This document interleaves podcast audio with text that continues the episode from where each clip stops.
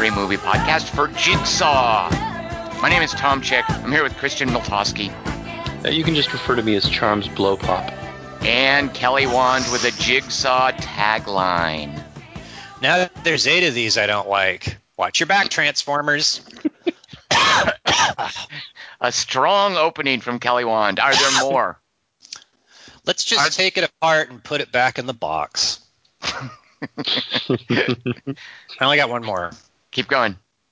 I watched the edges of the movie first, then starting with the corners, and then it got a lot easier. Comedy.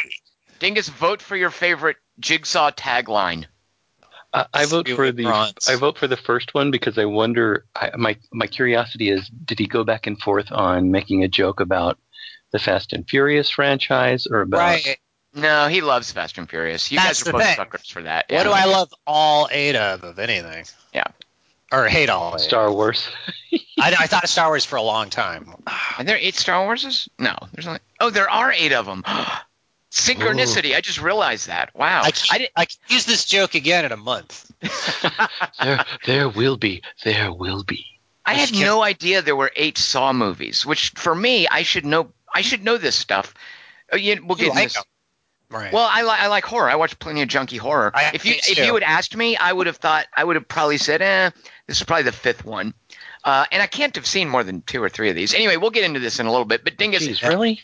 I might have been spoiling Jigsaw for people. I Let hope me Dingus watched them all, by the way. let, let me research. backpedal and have Dingus get in here and give you guys some non-spoiler information about Jigsaw. Take it away, Dingus. All right. This week we saw Jigsaw, Mhm. A 2017 American horror thriller series sequel movie about Thriller? how even Yeah, I don't know where that came from either. Kelly, Yeah, Wand, it's- which one of these doesn't belong? slide that past the plate like Yeah. it was nothing. yeah, the Yeah. frills are definitely there. We know. Yeah, it was a curveball. That was that's going to be the sequel to Jigsaw's Curveball. He's going to be the new killer. All right, so um, a sequel movie about how even after seven movies, nobody in this Saw cinematic universe has learned how to prop a door. Ever since, uh, okay, Wait, what did I write Prop, here? prop a door. What does that even mean? Like He's you right. Put something to hold it open? Yeah. Like the grain silo. And that they never would have just- occurred to me.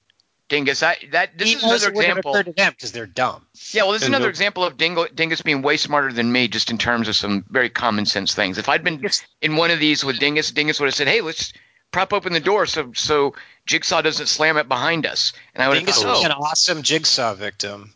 yeah." He's the one you should listen to. Hey, let's not all go in the room at the same time, guys. We've read the case file. Never mind. Yeah, All this right. room's and let's sit in this room. Dingus, are you saying people behave implausibly in a horror movie? I'm saying this is a thriller, Tom. Oh, I- Yeah. yeah, Ding- yeah, that's right. I would. That's. I have to accept Dingus's complaints if this is a thriller. if it was just a horror movie, nope. But since it is a thriller, good point, Dingus. Yeah. All right, so uh, sorry, Dingus, I cut you off because we need to know who directed this, who wrote it, who's in it, and what did the MPAA think? All right, it was directed by Michael Spierig and Peter. Peter? I said Peetler. Peetler, Is it- that's his nickname, Peetler. Peetler. It's Spierig, right? Because you said they they they used to be uh, credited as the Spierig brothers. Right. Oh, were they not? I don't. I, do, I, think- confess I didn't stay through many of the credits. Were they not? Are they not called the Spierig Brothers in the Jigsaw credits? No, no, uh, they're Oh. called uh, Michael Spierig and Peter Spierig. But originally, I think in that one thing that you said that they did well, they were they were credited as the Spierig Well, I- brothers. I think as as even as recently as uh, Predestination, uh, maybe not, but uh, No, no, yeah, think they were you're right originally the, they were originally the Spierig Brothers. It's like the the Duffer Brothers doing Stranger Things. They're still the Duffer Brothers. Uh, Kelly Wand, who are the Grave Encounter guys? The Vicious Brothers. They're not that Yeah, anymore. sure. They went Yeah. and used their own names. Yeah, Who so the the, Duffer ones? the Duffer Brothers are, did Stranger Things, and they did a really cool That's- zombie movie, the name of which escapes me, uh, with Alexander Sarsgaard and uh, shoot, a British actress. A- anyway, they uh, they're the Duffer Brothers. I don't know their first names. The Duffer brothers. Peetler's one of them. Do they golf? All right. So anyway, thing is, uh, that's way. First of all, that's too too many sports references you've made today. Curveballs and golf. Dingus is turning this into a sports He's podcast. taking down the Duffer Brothers. He's really upset about Stranger Things. Understood. Uh, All right, so yeah, I think it's, it's Spierig. Uh, I Yeah. I actually didn't look it up, but I'm just assuming it's not any funky pronunciation. Yeah, I'm just going to do. I'm going to do the German pronunciation. So, the, uh, Michael and Peter Spierig, and it was, thank you. Uh, it was written by Pete Goldfinger, Uh, uh, wait, Josh Stolberg. that's not a James Bond name. It stars Tobin Bell and a bunch of poor man's other actors. Actors. Um, Jigsaw is rated R Well, come on, why? for sequences of grisly, bloody violence Hmm. and torture, What? and for language, although a weird Ah, dropping of one part of a word for some. I would now. I didn't hear the English version, so I'm excited. So But that's uh, Well, no smoking. So in, in this movie, Yeah. fortunately, if they were worried about that, Kelly Wand, uh, did the MPAA or do you finally agree with the MPAA on an R rating? No, I think this is fun for all ages. Although I concede to ch- parents that some children may find stressful the concept of an unfinished jigsaw puzzle. Like the Natalie Alright. Portman one, and he would be upset. Right. Yeah. They're, they're, puzzle. yeah. Well, So, yeah, uh, three pieces done. this movie opened at number one. I don't know if that surprises you guys. Uh, wait a minute. What are you talking about? What? Death Day now? What? Oh my God! Blade Runner t- is continuing to tank. It's so depressing in China. So they're they're kind of their uh, Blade Runner did terribly here. They were hoping maybe overseas it would perform better. It just opened in China at number three, uh, behind Geostorm and Kingsman Golden Circle. I can't believe I fucking turned down Warcraft for this shit. Fuck. I could have been that mage. Whatever. But Blade Runner's turned out to be a financial disaster. I'm so disappointed in that. That's Critical darling, Tom. Well, let's talk critical darlings because Jigsaw is at 38% on Rotten Tomatoes. That's over not- over a third of all reviewers were like, "Yeah, sure, go, yeah, thumbs up, I liked it." Uh, on Metacritic, however, they weren't super warm about how much they liked it. The average on Metacritic from various review ratings is 40 out of 100. Cinema score, people who decided on a Friday night to see Jigsaw, they came out and they're like, eh, B, which is not good on Cinema Score. Straight up B is not good. B is an F. Uh, and it did underperform a little bit, I think, and it made 16 million, but it it was number one. Um, That's a lot. It feels like. Uh, I think they thought it would do. Actually, so Brad Brevet, the guy who writes at Box Office Mojo, where I just regurgitate what he writes and I tell you guys, uh, he speculated, and I find this interesting that it what the the underperformance might be due, in his opinion, to Stranger Things 2. Uh, being released on Uh, Netflix this weekend. That maybe right. people decided in this era of streaming where, where things just get put online, like all 10 episodes of Stranger Things 2 went live on Friday. He His theory is that maybe people decide who would have gone to see Jigsaw decided to just stay home and binge on Stranger Things 2. I was maybe- coerced to watch Stranger Things 2, and it kept me from seeing Jigsaw like two nights in a row. So this is a good theory, I think. Yeah. Well, I mean, it, it's if you just want horror, I mean, what are you, what are you going to do? Yeah, it's do you do you take a eh, also it's another thing. This uh this Jigsaw is a dormant, I would say, well, moribund franchise. Like these were year these were annual between 20 2004 and 2010. They did one a year, uh, and so there hasn't been one for seven years. In this movie, I didn't realize this either. When they kept talking about, oh, he's been dead for seven years, they were talking real world, years. I didn't realize that that this 10 thing is. Um, so it's happening in real time. yeah, but I think I mean they're they're definitely acknowledging that there hasn't been a Saw movie in a long time, which again I'm not sure I would have realized. Well, they, Uh, they intended to make an, an eighth one, and then they just apparently folded the eighth one into the seventh one because it, they were doing so poorly by that time. oh, Yeah, people got burned out. It's too many. well, it's back. So it was Kelly only Wand- their, it was their only Halloween. They, Paranormal Activity was one too. That was a Halloween tradition for like three years, and then people got kind of burned out on those. So you Hmm. can't keep it going forever, no matter what it is. But I would rather have had Final Destination. Did we do any Saw Personally. podcasts? We, we didn't, did we? No, this is the first time, which is That's the thing. I had to watch them. that's proof it's been a while. Yeah, because this we actually this is our eight year anniversary, by the way. We've just now hitting eight years. So I guess the last Saw we there were maybe two Saws in a window that we could have done them, but We we started just as they ended. yeah we decided to do other things instead of the last two Saw movies. Saw's winding down. Let's fill that void. Well, Kelly Wand, now that it's back, I would like you to explain to me what happened in this movie with a Oh, yeah. Sopsis. Ah, really? It's such an easy one. All right. Jig, wait, Jigs- what? What do you call it? Wait, what's your guess? I just threw a bunch of syllables out that included the words jigsaw. I know. That's why surprised. yeah, you just stumble right into it. It's Jigsopsis. That's an easy one, yeah. Okay. A synopsis of Jigsaw called the Jigsopsis. Take it away. Kelly Wand, the get no, wait, what's what is what does Jigsaw saying? Look I don't game- know. I didn't hear it. Convince the oh, because you saw it in German. Yes. Sweet. Right. This will be even more fun. All right, take it away. Guys, Uh, talking about dialogue, I'll be really interested. yeah. No, you won't. I mean, maybe that's the wrong word. Thriller. I'll be thrilled. You'll be thrilled. Jigsopsis. Warning. Following is based on a German dub version I watched stoned. Most of what follows is probably wrong. There's a close-up of a jelly roll made out of knives. Some giggling cops unfurl this, and as a prank, make a guy run over it and crash into one of their police cars, destroying it in slow motion. The cop who unrolled the tire slashing things all, Damn, was I dumb to park there? The mischievous driver tricks them by running up to a roof so he's cornered. The cops surround him, but instead of shooting, just point their guns at him. Harvey Keitel with a mustache walks up and goes, You're under arrest for hitting our car. Guys, shoot him. The guy holds up a stapler in his hand and goes, Wait, that old man with cancer who likes brain teasers. He gave me this and promised that nothing dumb would happen if you leave my hand alone. They all empty their guns into his hand and stand over and keep shooting it at close range with shotguns. Some saw blades spell out Jigsopsis and then slice through our eyeballs.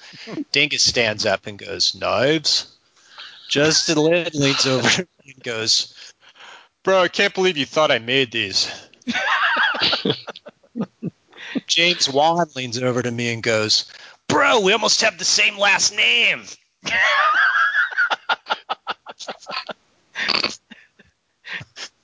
I get that from Michael Chiklis a lot. Yeah, I could. Yeah, see, I get that from Stephen Tobolowsky. or just Denny Ski, huh? Yeah. In a room with a countdown clock on it, a row of actors I doubt I'll ever see uh, after tonight wake up with buckets chained to their heads. The blonde sounding girls all, oh man, not again. Jigsaw's voice is all, hello, bucket characters. Dude, wait, he just called them bobbleheaded characters. All right, that's it. You get you're eliminated from spring team. They're all pop vinyls. I should talk with. Uh, hello, bucket-headed characters. Oh, bucket-headed. Yeah.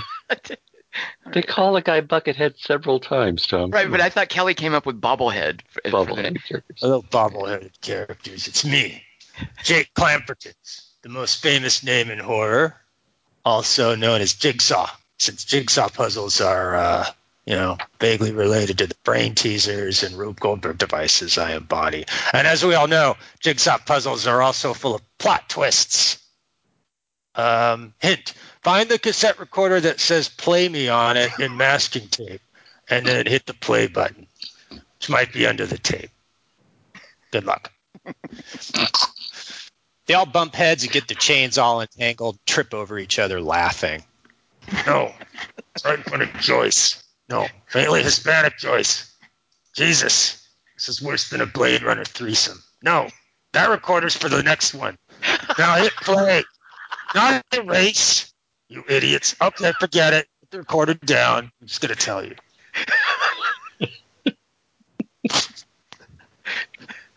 Hint. If death by saw is not your bag, simply let it cut you on your wrist, kinda, and then you'll be fine. Look, poetry's not my backstory. I think I'm a brain surgeon or I own a hardware store. Tom will explain later. Their chains suddenly get dragged towards a wall of saws. One guy at the end of the row has already lost interest and gets dragged unconscious.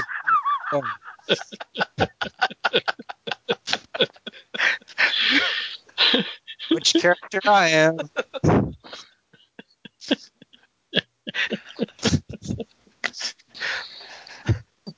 I saw this in German. Just remember that. By the way, it was sold out. The Germans were loving it. Oh wow.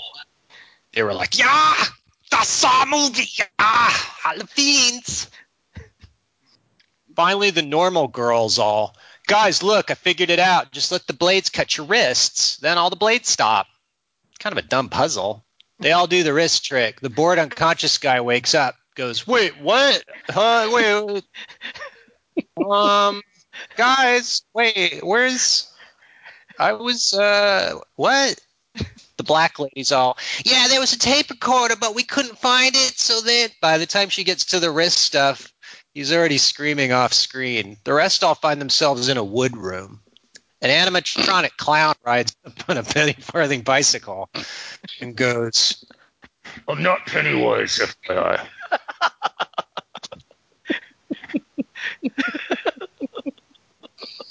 I heard clowns in right now.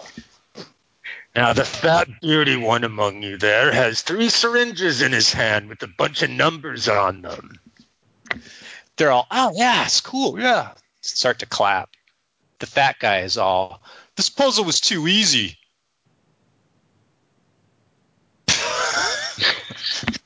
Sorry, I thought I was watching the movie again. That wasn't the puzzle. The cute blonde girl among you, Tamston there, bumped into an old lady one time. This presumed saintly crone died of boredom several years later. Hint to the solution. How much money does Tamston have on her right now for the hypodermic with the correct dollar amount on? The fat guy stabs a blonde girl with all three syringes. the blonde girl convulses as her eyes explode. The fat guy's all math. Clown size. He's all fine. I had something cool planned, but whatever. He puts a placard over on his handlebars. It says confess. He makes them go sit in a room with a door that says no exit on it and do nothing. It's punishment. Meanwhile, a Black Lady jogs until she realizes that for once all the people pointing and staring that she runs past are not doing it at her for this one time. Since everybody's whispering indistinctly, I assume she has headphones in. But as she turns her head to see a body hang from the overpass everybody's pointing at behind her, she doesn't have headphones in. Then she turns around and sees it and starts to react. I look over at the human centipede taking up the three rows beside me and go, I can't wait to see how she pays off. Meanwhile, Kiefer Sutherland leaves what my mom calls acting and joins the coroner's office.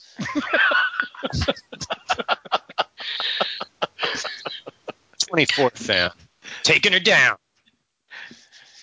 Give birth to me, will you? Instead of going to work, he calls in sick and hangs out with his daughter in someone's yard. Kiefer throws a baseball to his daughter. She throws it back super hard. He catches it, then shakes his hand at her and goes, Ow, you fucking bitch. So please. he sighs and goes, Great losers. He goes to a place that does an autopsy on the hanged man. They cut the bucket off his head. Kiefer Sutherland's all. Yeah, see, this diagonal chunk of his head's missing. No wonder he's dead. The bucket was just annoying. A redheaded nurse walks up and goes, Speaking of which, I'm in this. Wesley Snipes walks up and goes, Yeah, me too. It's almost tax time again.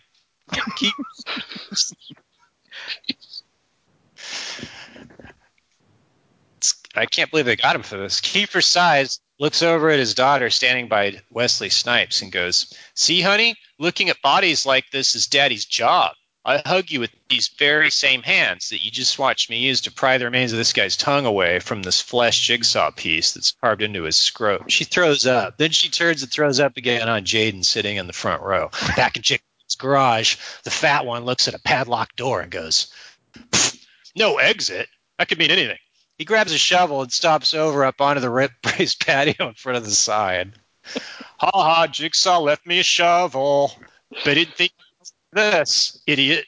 He starts beating the padlock with the shovel and jumping up and down as hard as he can on the frail wood boards. the black guy, Gary, is all, Bro, I like your style. Suddenly, the fat guy falls through the boards and gets his leg caught in some razor wire. He's all, Ow! Why no not wood sign? The black guy, Yo, look, cassette play on a hot plate down here by your foot and all this motherfucking razor wire. Play me. Fuck, who you think it's from? As he ponders this, stroking his chin, he leans his elbow on the razor wire. The fat guy screams. The black guy's all, oh, sorry, bro. Here, I'll get the cassette. Hang on. He fumbles around trying to move the wires out of the way, which makes the wires tighten some more. The fat guy screams again. Brunette girl's all, here, fuckwits. A rake is obviously the best thing a cassette player with. And she lowers the rake through the hole and uses it to play hockey with the cassette player, which makes the wires tighten some more around the fat guy's leg. He screams. She's all, hey, check it out. I got the rake tangled up in the razor wire. Take that, Jigsaw. The black guy's all, look what I can do. He ingeniously uses the shovel to smash through some of the wood planks, making the hole slightly more jagged. He's all, see that? Now it's big enough for us to keep looking at. The brunette's all, hey, look, I have your cassette player in my hand. It says play me too. The black guy's all, who do you think it's from? Eventually they figure out which buttons play. Jigsaw's voice is all, Uh, okay, great work so far. Really glad I devoted what remains of my life to making people play cassettes every Halloween. now I need that guy the brunette to get in that grain silo so I can trick and torture them some more. They're all, all right, yeah, cool. They go into the grain silo. The door slams shut and pencil shavings start pouring down on them. Soon they're up to their necks. The brunette's all, yeah, we did it. We solved the brain teaser. Suddenly, a bunch of hairbrushes and barrettes and other stuff from Jigsaw's garbage start clattering down at them. The black guy screams as a dirty plate of Jigsaw's leftover spaghetti hits him in the face. How, man? That's not cool. What the fuck? Okay, now I need the fat one legged one to pull that lever down there that he can barely reach.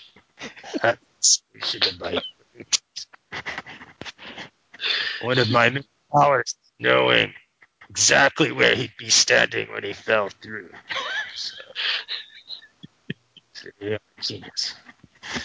I look over the guy with the bucket on his head being dragged away from me and go, wait, so there's one play called Hair and another unrelated one called Hairspray? Meanwhile, the redheaded nurse takes Kiefer Sutherland to her apartment. It's filled with framed pictures of blades and lame metal clamps hang everywhere that keep bashing him in the face. He's all, I knew you were kinky. She's all, "Pfft, these aren't R rated for sex. I collect props from torture porn movies. This pig mask is from Captivity with Elisha Cuthbert, and this bra with Poison Ivy on it's from Hostel 2.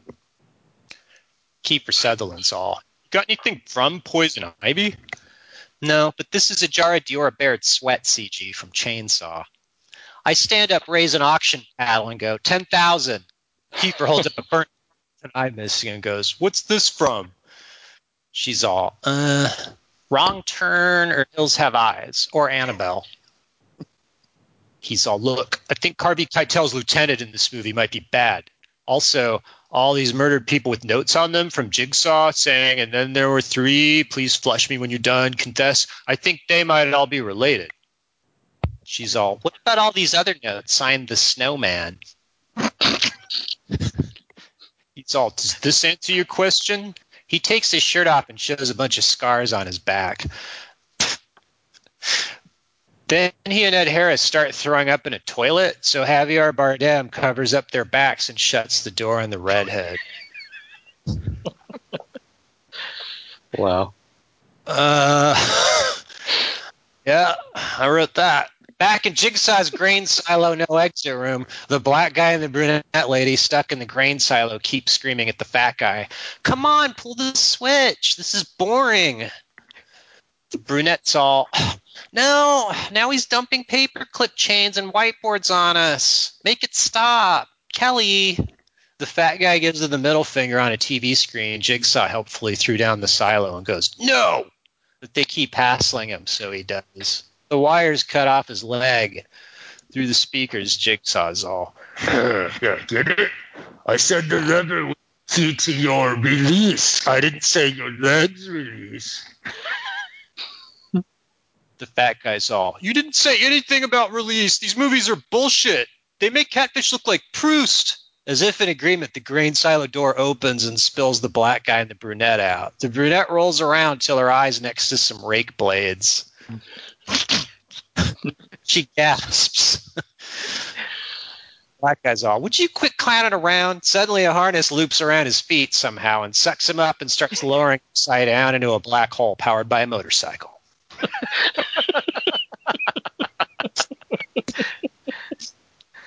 From the speakers, All right, uh, okay, black character. For this one, I need you to confess the only bad thing you've ever done in your backstory. Uh, also, there's another lever up there. Someone has to. Like a jig. Oh.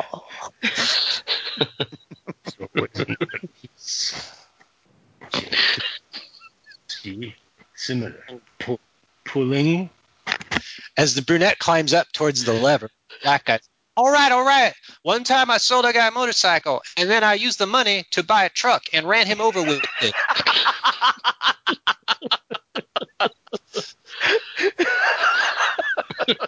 it was a good deal. Backflip didn't work anyhow, so I helped him in a way. It was the best Mother's Day ever. But in my defense, the truck was huge. It was like an 18 wheeler. The brunette saw, and I gave my baby a pillow once. Then my husband was arrested for crying. I'm not sure what the big deal is.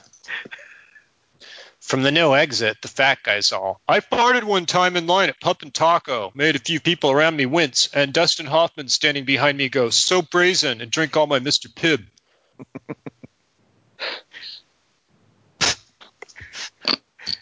the brunette saw. Hey, look, I just tricked the motorcycle by putting a crowbar in the wheel spokes. Yep. Undefeated. Oh, never mind. The crowbar comes loose or something, and the black guy screams and goes to the black hole, which makes his skin itch. He's like, ugh. The brunette's all shit. Well, I guess I need to start using better judgment from now on. Now let's try to open this no exit door some more. That's been going well. She gets it open a couple inches by screaming and crying. Then Jigsaw wearies of her shenanigans and puts her and Fatty in a room with their ankles in fetters. When the audience wakes up, Jigsaw's wearing a black robe for some reason and stands in the middle of the room with some keys. He smiles at the fat one legged guy and the brunette and goes, Congratulations. Uh, uh, excuse me. I guess you two are the uh, Charlie Bucket and Grandpa Joe of Saw 8.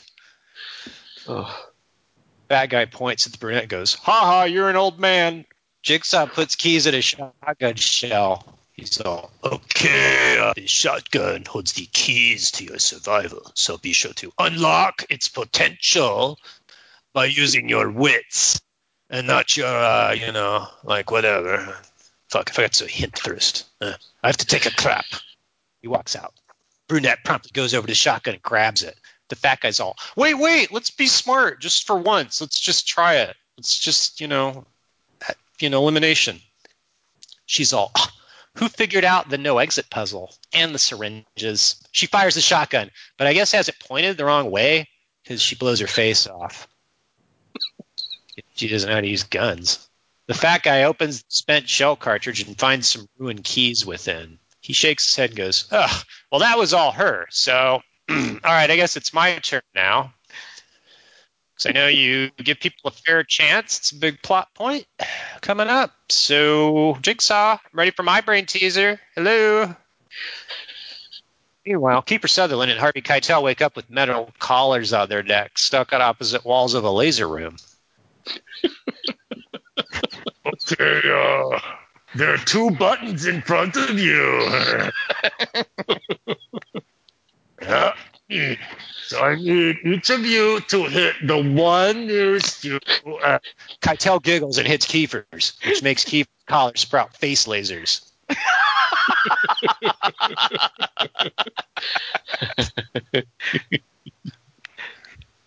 I know a little German.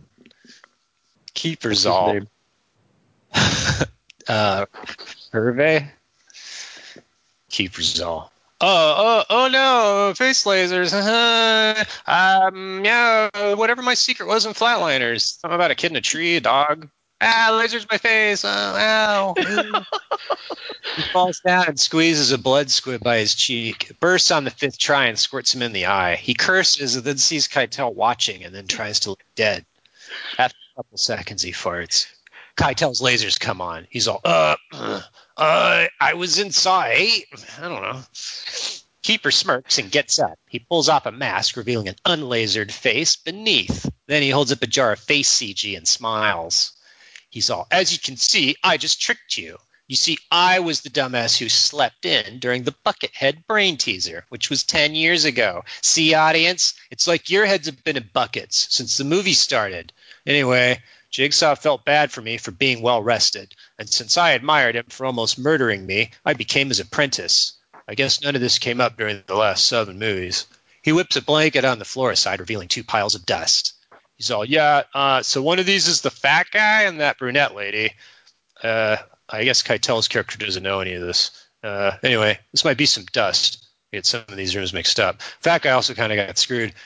Keitel's all, wait, what? This is retarded. Did Lindelof do a pass? We've been finding new bodies this whole time with clues in them, with fingerprints. Just because the audience doesn't know they're the same people, we Kiefer's all, or did we?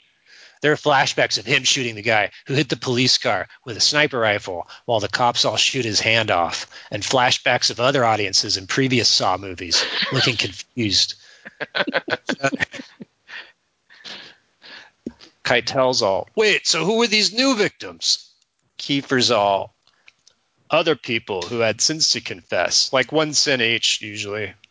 Wait, what happened to the redheaded nurse? Kiefer scowls and clicks a button on his remote. The lasers section Keitel's face like a tomato. He's all, ha!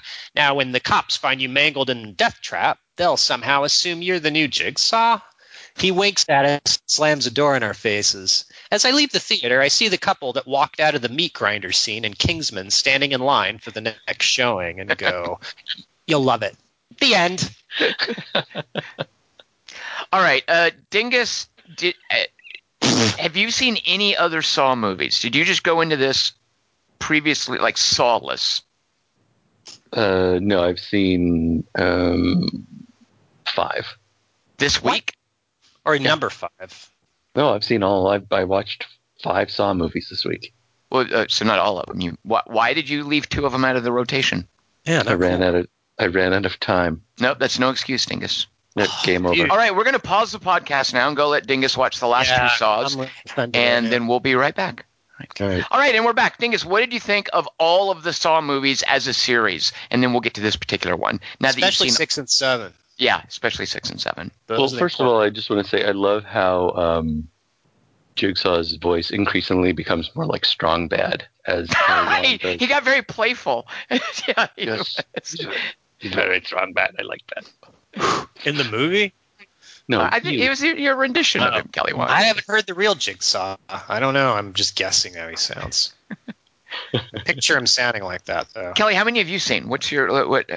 I've seen the first one, and I started to watch the second one. and got fell asleep, and then I've seen this one, and I might have seen chunks of the other ones, but I don't really like them. I don't even like the first one really. Um, but I did like the also. yeah. Well, hold that thought. I, I also just so we know how many saws we've seen. I, I I do like the first one, and like I said, it never would have occurred to me this was the eighth one. That there were eight of them now, uh, because for the life of me, I don't know how many of the other ones I've seen. It can't be I that many. them all. I don't think so because I I, I Think this is remember. more than you. Oh yeah, me. probably. Like I remember bits and pieces of different ones. Uh. I know the I know the formula that they're going for, uh, but all the continuity that they might or might not have doesn't mean anything to me. Uh, so I might have seen about as many as you, Kelly Wand. All right, so Dingus, we're designating you the Saw expert for this podcast for any lore questions. So Um, Perfect. I think we're gonna have to we're gonna have to rely on Chris Webb for he he, he designates himself as our source Oh, material really? expert ah, because he says he has seen all the saws multiple times. oh, Though wanna aside from the him. first, he says aside from the first one, I don't know if I've ever watched one while sober before Jigsaw. Right. yeah. I can't imagine actually. Um, Which actually you did probably. So you Yeah, did it. well, I did. Um, and in The fact, one- I watched the the second one um, accidentally uh, with my girlfriend. Um, I, I was trying to protect her from it while she was doing some work, uh, and you know, on her computer. And she's like, "Come on, just turn on the sound." I'm like, "No, I don't want to bother you." She's like, "Come on, turn on the sound." And so I did, and she was like, "Boy, this is horrible." She doesn't like horror. She wouldn't even go to Jigsaw Right. with me she doesn't like horror. But she, you know, she's like, I don't, you know, I don't want you to have to wear headphones during this. Go and watch it with me. Um, I, I don't. I think the, I think these movies have more in common with a television series than with a movie series.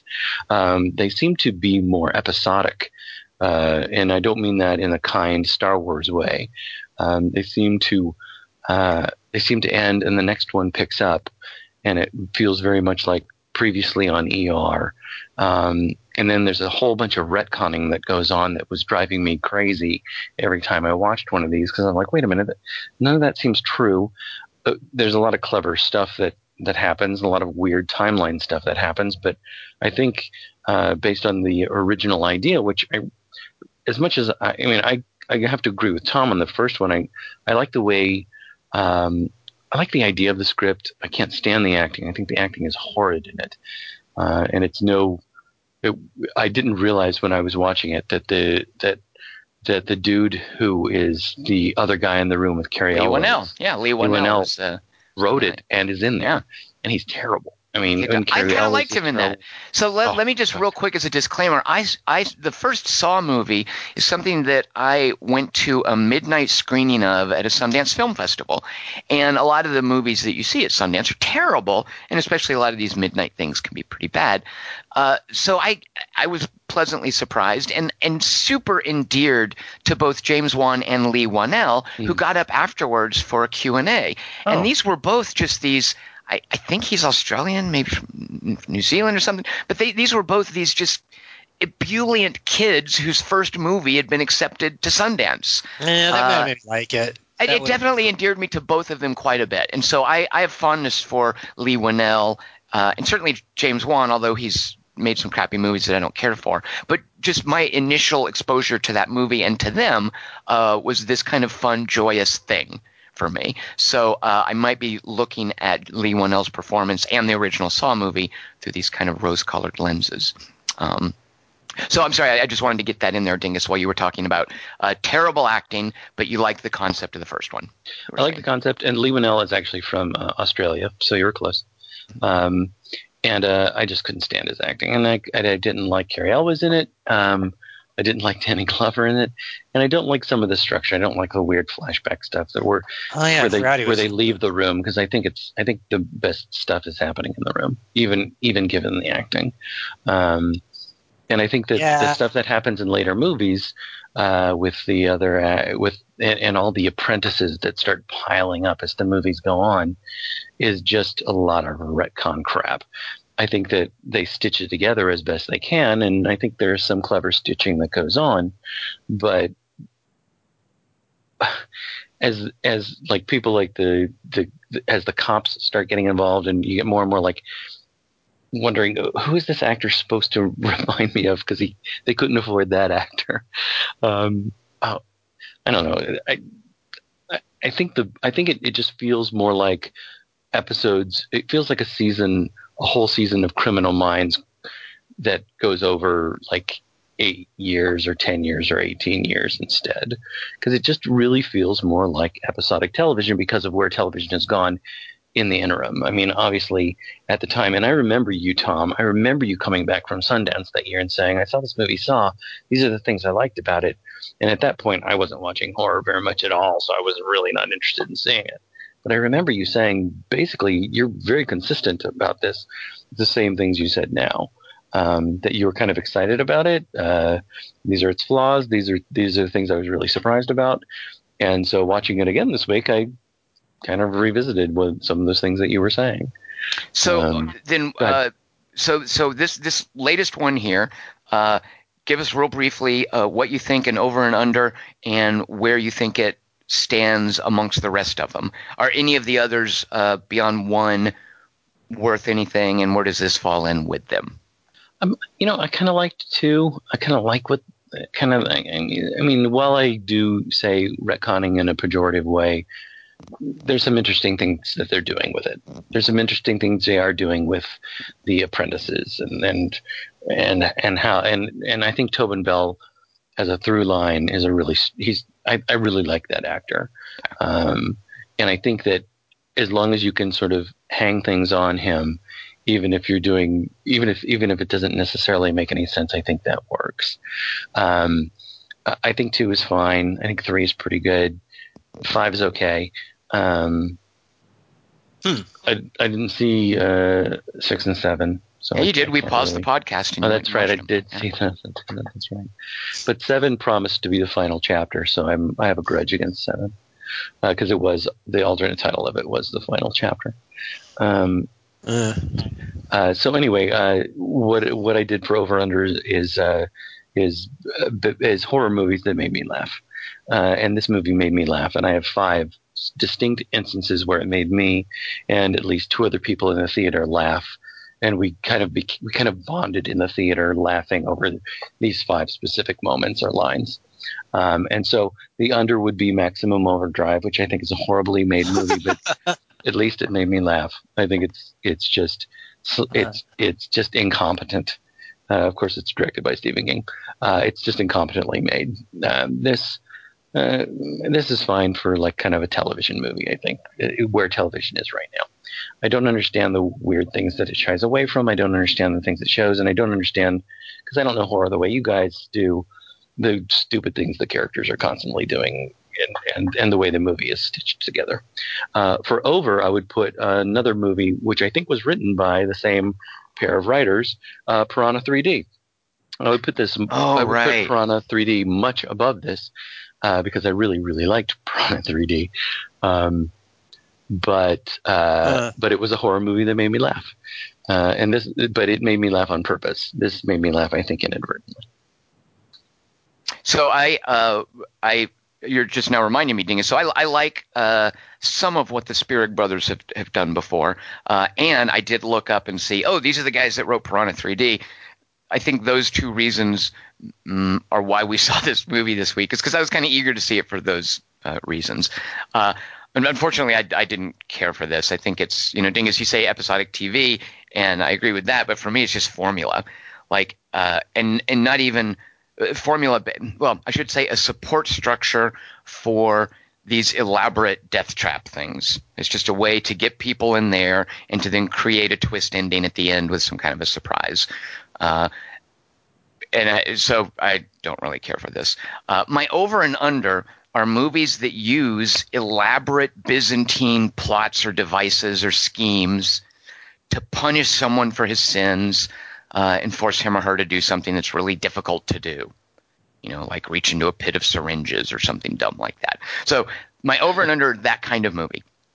Uh, my under is a really, really stupid, dumb movie called Drone starring Sean Bean as a as a guy who works as a contractor for the evil CIA, secretly flying drones remotely uh, from a base. Uh, he and his family get held hostage by a Pakistani fellow whose family was killed by a drone strike that presumably Sean Bean launched. Uh, and the Pakistani wants Sean Bean during this hostage situation to confess to his family because he hasn't told them uh, that yeah he's a drone striker and he he covers up evidence about collateral damage and he gets innocent people killed. Uh, and the hostage taker the pakistani guy has a more elaborate plan beyond that for how everything's supposed to play out. But what makes part of what makes drone so stupid is that the guy's ultimate plan is a really dumb idea. Uh, and who would set that up? Like once the movie surprises you with the point of the plan you're like oh that's what you're going to do? Really? You're an idiot. Uh, so drone is stupid drone is really bad uh, i can't stand drone over this is a movie that i actually saw today i did a three for today and there are weird coincidences between all three of them so i saw jigsaw then i saw um, uh, Yorgos Lanthimos' movie. He's the guy that did The Lobster, uh, Killing of a Sacred Deer. And then I saw Happy Death Day. oh, I want to see that. So you do for a reason I'll tell you about in a minute. At any rate, uh, Killing of a Sacred Deer and Happy Death Day both reference Groundhog Day. oddly enough, for, for different reasons. Furthermore, Killing of a Sacred Deer, and I had no idea about this, is very much this same structure as Saw. This super elaborate scheme to punish someone for his sins and force him to do something really difficult. Uh, that's what Killing of a Sacred Deer is, and I had no idea. and it's uh, there's some um, there's some wonderful filmmaking in Killing of a Sacred Deer. Uh, Yorgos Lanthimos knows how to shoot a movie. His weird absurdist tone is very distinct. We saw it in The Lobster, and that's very much present in Killing of a Sacred Deer. But the problem is, Killing of a Sacred Deer is a horror movie. And that weird, absurdist, deadpan tone that helps make The Lobster, I think, really, really funny, doesn't really work in a horror movie. I'll be the judge of this. You know, you, just- so Kelly Wand, it's for Yeah. you. This is it's, uh, uh, Killing of a Sacred Deer is for you. Dingus, I don't think it's for you uh, because Killing of a Sacred Deer is nearly as outrageous as Mother, but it's quietly outrageous, and I think ineffectively so because of Yorgos Lanthimos's uh, weird deadpan absurdism. I, I don't think it works here. But the amazing thing in Killing of a Sacred Deer, in, in addition to some really cool filmmaking, uh, Dingus, you know who Barry Keoghan is? The guy we saw in, he had a small part in 71, and he played George in Dunkirk, who sails Oh. across the channel with uh, Mark Rylance. He's Yeah, this, Uh, yeah, he's, this, he's got these bright blue eyes and this kind of impressionable, slack jawed look to him. I think he's an Irish kid. Um, he is flat out amazing in Killing of a Sacred Deer. Uh, it is a fantastic performance. This I'm so excited about this kid getting more work after seeing him in Killing of a Killing of a Sacred Deer. Uh, for that reason alone, I would say uh, it's worth seeing um, if if you like performances. So there is my over, and there's a scene in Killing of a Sacred Deer where they're sitting there watching Groundhog Day. Okay, it's kind, uh, and it's the guy just people Don't decide get- to watch. Pardon. Don't give anything away about Happy Death Day because I kind of want to see it now. Okay, here's what I'll give away Now about that I know Happy what it's about. Happy Yeah. Death Day, and the reason that I saw it, um, uh, is well, you know, just I'll just explain real quick. I don't mean to get us so sidetracked. Uh, I saw Happy Death Day because uh, if you love a movie and you watch that movie over and over again, and you're so familiar with a scene, you will pay attention to different things in the scene as you watch it over and over again, and you'll find some really delightful things. And one of the super delightful things that I have found in La La Land, um, most of the musical bits in La La Land, there's the, the, the overture with the, the lots of people in it. Uh, then there's a musical bit with Emma Stone and her three roommates, and most of the other musical bits are just Ryan Gosling and Emma Stone. It's just the two of them. So in the many times that I've rewatched La La Land, there are times I watch the musical number called uh, Someone in the Crowd with Emma Stone and her roommates, and I'll just focus on one of the roommates. And they're all a lot of fun in different ways. There's the kind of bitchy roommate. There's the uh, sultry, exotic roommate who played Oscar Isaac's robot in uh, Ex Machina. And then there's an adorable, perky blonde roommate who's my favorite just for how super expressive she is. Her name is Jessica Rothe. Uh, and she's the lead in Happy Death Day, which is why I saw it. And it takes, it, it gives her a lot of fun stuff to do. Uh, she's just super perky and fun to watch in Happy Death Day, which is a stupid, dumb movie, but she's a lot of fun in it, and uh, it it takes good advantage of how expressive she is. So, so anyway, there you go. I saw a bunch of movies today. My over is Killing of a Sacred Deer. My middle is Jigsaw. My under, which I saw a while ago, is Drone. Kelly Wand, what did you think of Jigsaw? What's an over and an under? Uh, since I saw the German dubbed version, Hmm. I, I have to speculate as to the acting in it, and I usually the acting is usually what bums me out about the Jigsaw movies. Um, kind of with Dingus on that. Although I don't like the writing either. But if those guys made that the first Saw as their student film, it kind of makes me reevaluate it. Like Mhm. as a as a first effort, it's not that bad. Yeah. Um, and it I like it's not a bad formula. Uh, but it's and I like the writing yourself into a corner of having a villain who's dying in your first movie, and then it becomes like this A movie thing. It's like a Master Commander kind of thing. Breaking Bad. But uh, the thing that bugged me about Saw is the same thing that Dingus said, where they leave the room and it gets really boring. And um, for me, this movie kind of justified leaving the room because that's their trick, and so I kind of liked that. I liked that. I like the efficiency of it. Um, I still don't. I the thing that was bugging me is that okay, I didn't even know what the dialogue was, but I was able to follow the story kind of, and I wasn't. Uh, Now, can you give us an over and under? Because I hesitate. I want to jump in and address some of the stuff you're saying, but I want to give you a chance to to basically give us an overview of what you thought and give us an over and under. Uh, all right. Well, my over under is I just thought of torture porn movies that I think are good. Mhm. Um, and so my over is Devil's Rejects. I think is probably the best one Mhm. that I've seen, and my under is Human Centipede three, which is the worst one I've seen. It's Just to terrible. try to get close. Yeah, it's a huge disappointment, Yeah. which is saying something about Human Centipede. all right, so so go on. So you were saying basically you, you feel this one does earn the uh, the the sort of uh, jumping out of the room, uh, which disappointed Dingus. You feel like this was earned in in Jigsaw. Yeah, and I well because it's a plot point, Mhm. and it's part of the trick that the the movie's playing on us. So I I liked that as a as an idea. I don't know if it necessarily worked or translated that well because also the dialogue might have been boring as shit in all those scenes. Um, because I just had to speculate because it was I was just watching German dubs, but maybe that would. Lull Uh, you me. did miss, for instance, when the first buckethead is when the buckethead is brought into the coroner. Uh, I, it, it's kind of funny to me to see who gets cast as coroners in movies. Normally, Right. it's some schlubby, pale fella like Vincent Schiavelli or, or something like that. Uh, this was a movie with hot coroners, which was kind of Yeah, funny. yeah. Uh, but anyway, when they bring the coroners in, uh, the guy says to the woman, uh, "What do you think?" And she says, "He looks a little pale." she basically like ribs it. Wow. Let's get it. So that's the kind of dialogue you missed, Kelly Wand. Uh, it- do- I would have. Yeah. I do love Tom's new TV series, Hot Coroners. I wonder what. I mean, that's what Quincy was supposed to be. Wait, Jack Klugman's supposed to be Uh, hot Wait a minute. Well, there's at to the old end. ladies, to old ladies, maybe Kelly Wand, to the But in to the the fifty to sixty-five demographic. Yeah. in the credits he's touching a bikini chick on a boat. Oh. Like, I vaguely remember that. You're right. they go, oh, he's looking at a dead body. No, it's a live hot. right. That's right. He's yeah.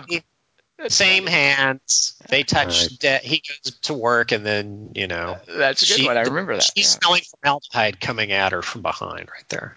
All right, so Kelly, you saw it dubbed. Uh, Dingus, do you feel that uh, that Kelly Wand might have missed out on anything by by not? Uh, was there any intricate stuff here that you think Kelly missed out on? Intricate stuff? Oh, Yeah, or cool dialogue or plot points that. So Kelly Wand, you got the whole idea about the time jump. Yeah, I did, and um, I did Hey, it when you say by, you saw it dubbed, you see. Wait, it was in English. It was just. No, it wasn't. That's dubbed or that's subtitles. No, he saw it. He saw it dubbed in German. dubbed into German. Oh, dubbed in I'll German. Oh, right, right. Dubbed for the local market where you live. That makes way more sense. Right. Right. Uh, okay, I he see. didn't Right, even right. get to hear the. language- Act, he didn't get to hear the acting.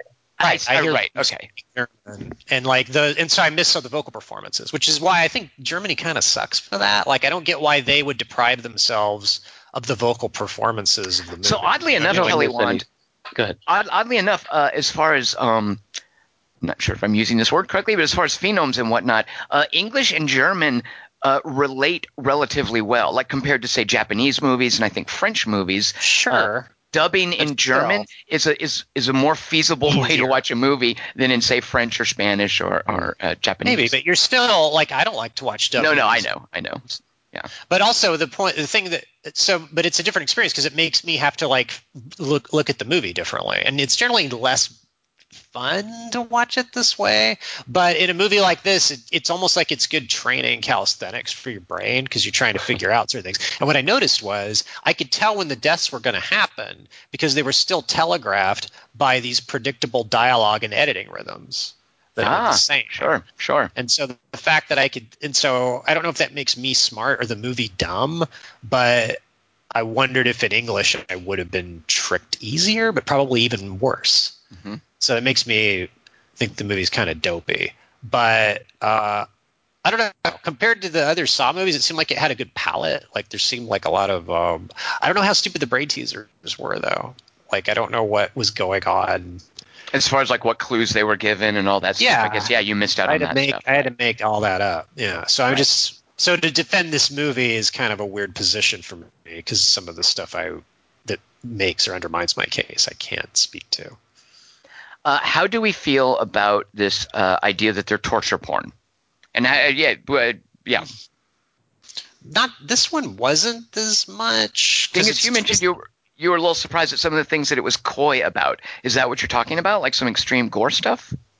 Yeah, well, it's it's gory. I mean, uh, one one of the things that I wanted to ask you guys, and this is kind of, I don't know. I guess it's sort of dovetailing off of your question, is that none of these movies are scary to me, and I'm really, I'm really, I'm really an easy scare, and I find none of this scary. they're just gross. Well, it's just it's just gross. It's just gory. Um, Final Destination's scary to me because because- you feel like your life's really vulnerable when you're watching. well, you begin you begin the movie with the premise of all of these characters deserve to die. right. go.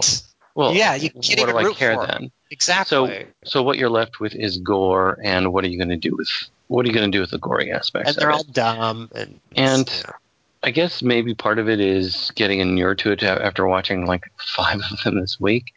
You know, the guy getting his leg cut off, the other guy getting thrown into the um into the thing that Kelly I forget how he put it, but it was Black hole, the black hole Black powered hole. by the Black Hole motorcycle. powered by a motorcycle. Yeah. That was uh, that was uh, Arthur C. uh, foreshadowed earlier in the hey look at my shrine to jigsaw room. I'm a red herring. Hey everybody. Um, with red hair.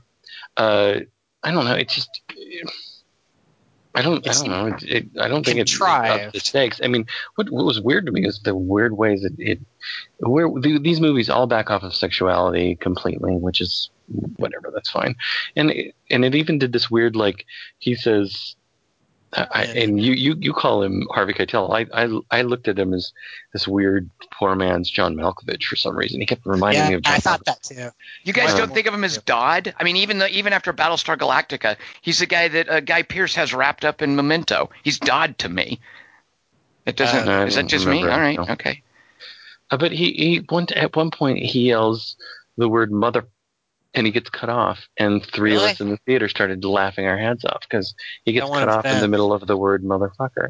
Like, why would you not do that? You're in our movie. What's wrong with you? They drop f bombs though. Yeah, they do, but I don't. Yeah, it, so it just why- seemed like this. They did this. They they played this weird like back and forth with those types of things. I don't like the no sex thing either. You're right. It should have sex too. Like it should be interesting characters or sexual. I don't know. Wait, It's why They're even not, very- they're not sexual at all. There's no sex in these. That's what I'm saying. Yeah. But I think it would be better with it. If there Uh, why, a- now, why do you say? Well, because so here's the thing, Kelly. One, I, I think that once you introduce sexuality into violence, it is a lot less No. um, inno- innocent in a way. Like just stupid gore against characters you don't care about. There's a kind of an innocence to that. But when you add in sexual titillation, I think it becomes way less comfortable.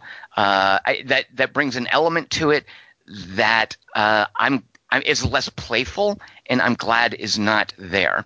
Oh, so you Um, want it to be more? Because I, I think of horror as, as one of the um, goals should be to make you uncomfortable. I know. But- Well, that's so, Dingus. When you say this isn't scary, uh, this is a kind of horror that I.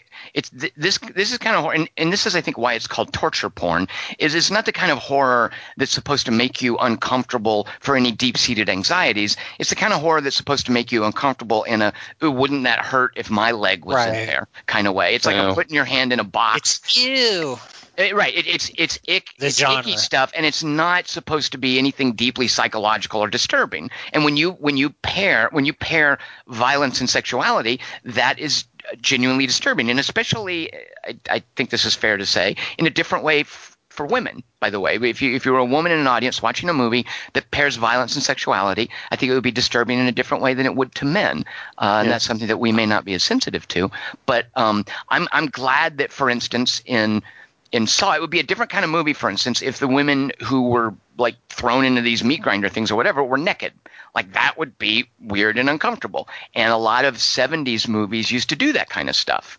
Um, and that's why I think stuff like Last House on the Left, uh, Texas Chainsaw Massacre, I, I think a lot of that stuff is just trash because it's not at all sensitive to how weird violence is when you add sexuality to it. Um, I don't. Well, I think he and misunderstood what I said. I just meant in their like the characters are sexy. Oh, so you want yeah, like you want? Well, go go ahead. I, I so yeah, I didn't. So Kelly Wand, yeah, you're right. I guess I I, I was making Yeah, I didn't assumptions mean that you meant you introduce it wanted. into To, teaser. I just want more sexually active characters getting into these fixes. well, it sounds like you want more authentic characters, Right. just who grounded, are fleshed out. Like you want, right, right, yeah. These are just Yeah. people who deserve to be punished, and then they have to figure something out. And we don't care if any of them die, so there's no stakes. Right. as far as I'm concerned.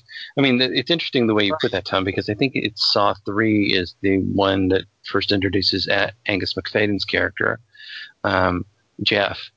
Uh, and there is a, a woman hanging like by her hanging nude and being frozen as he has to decide whether or not to unlock her.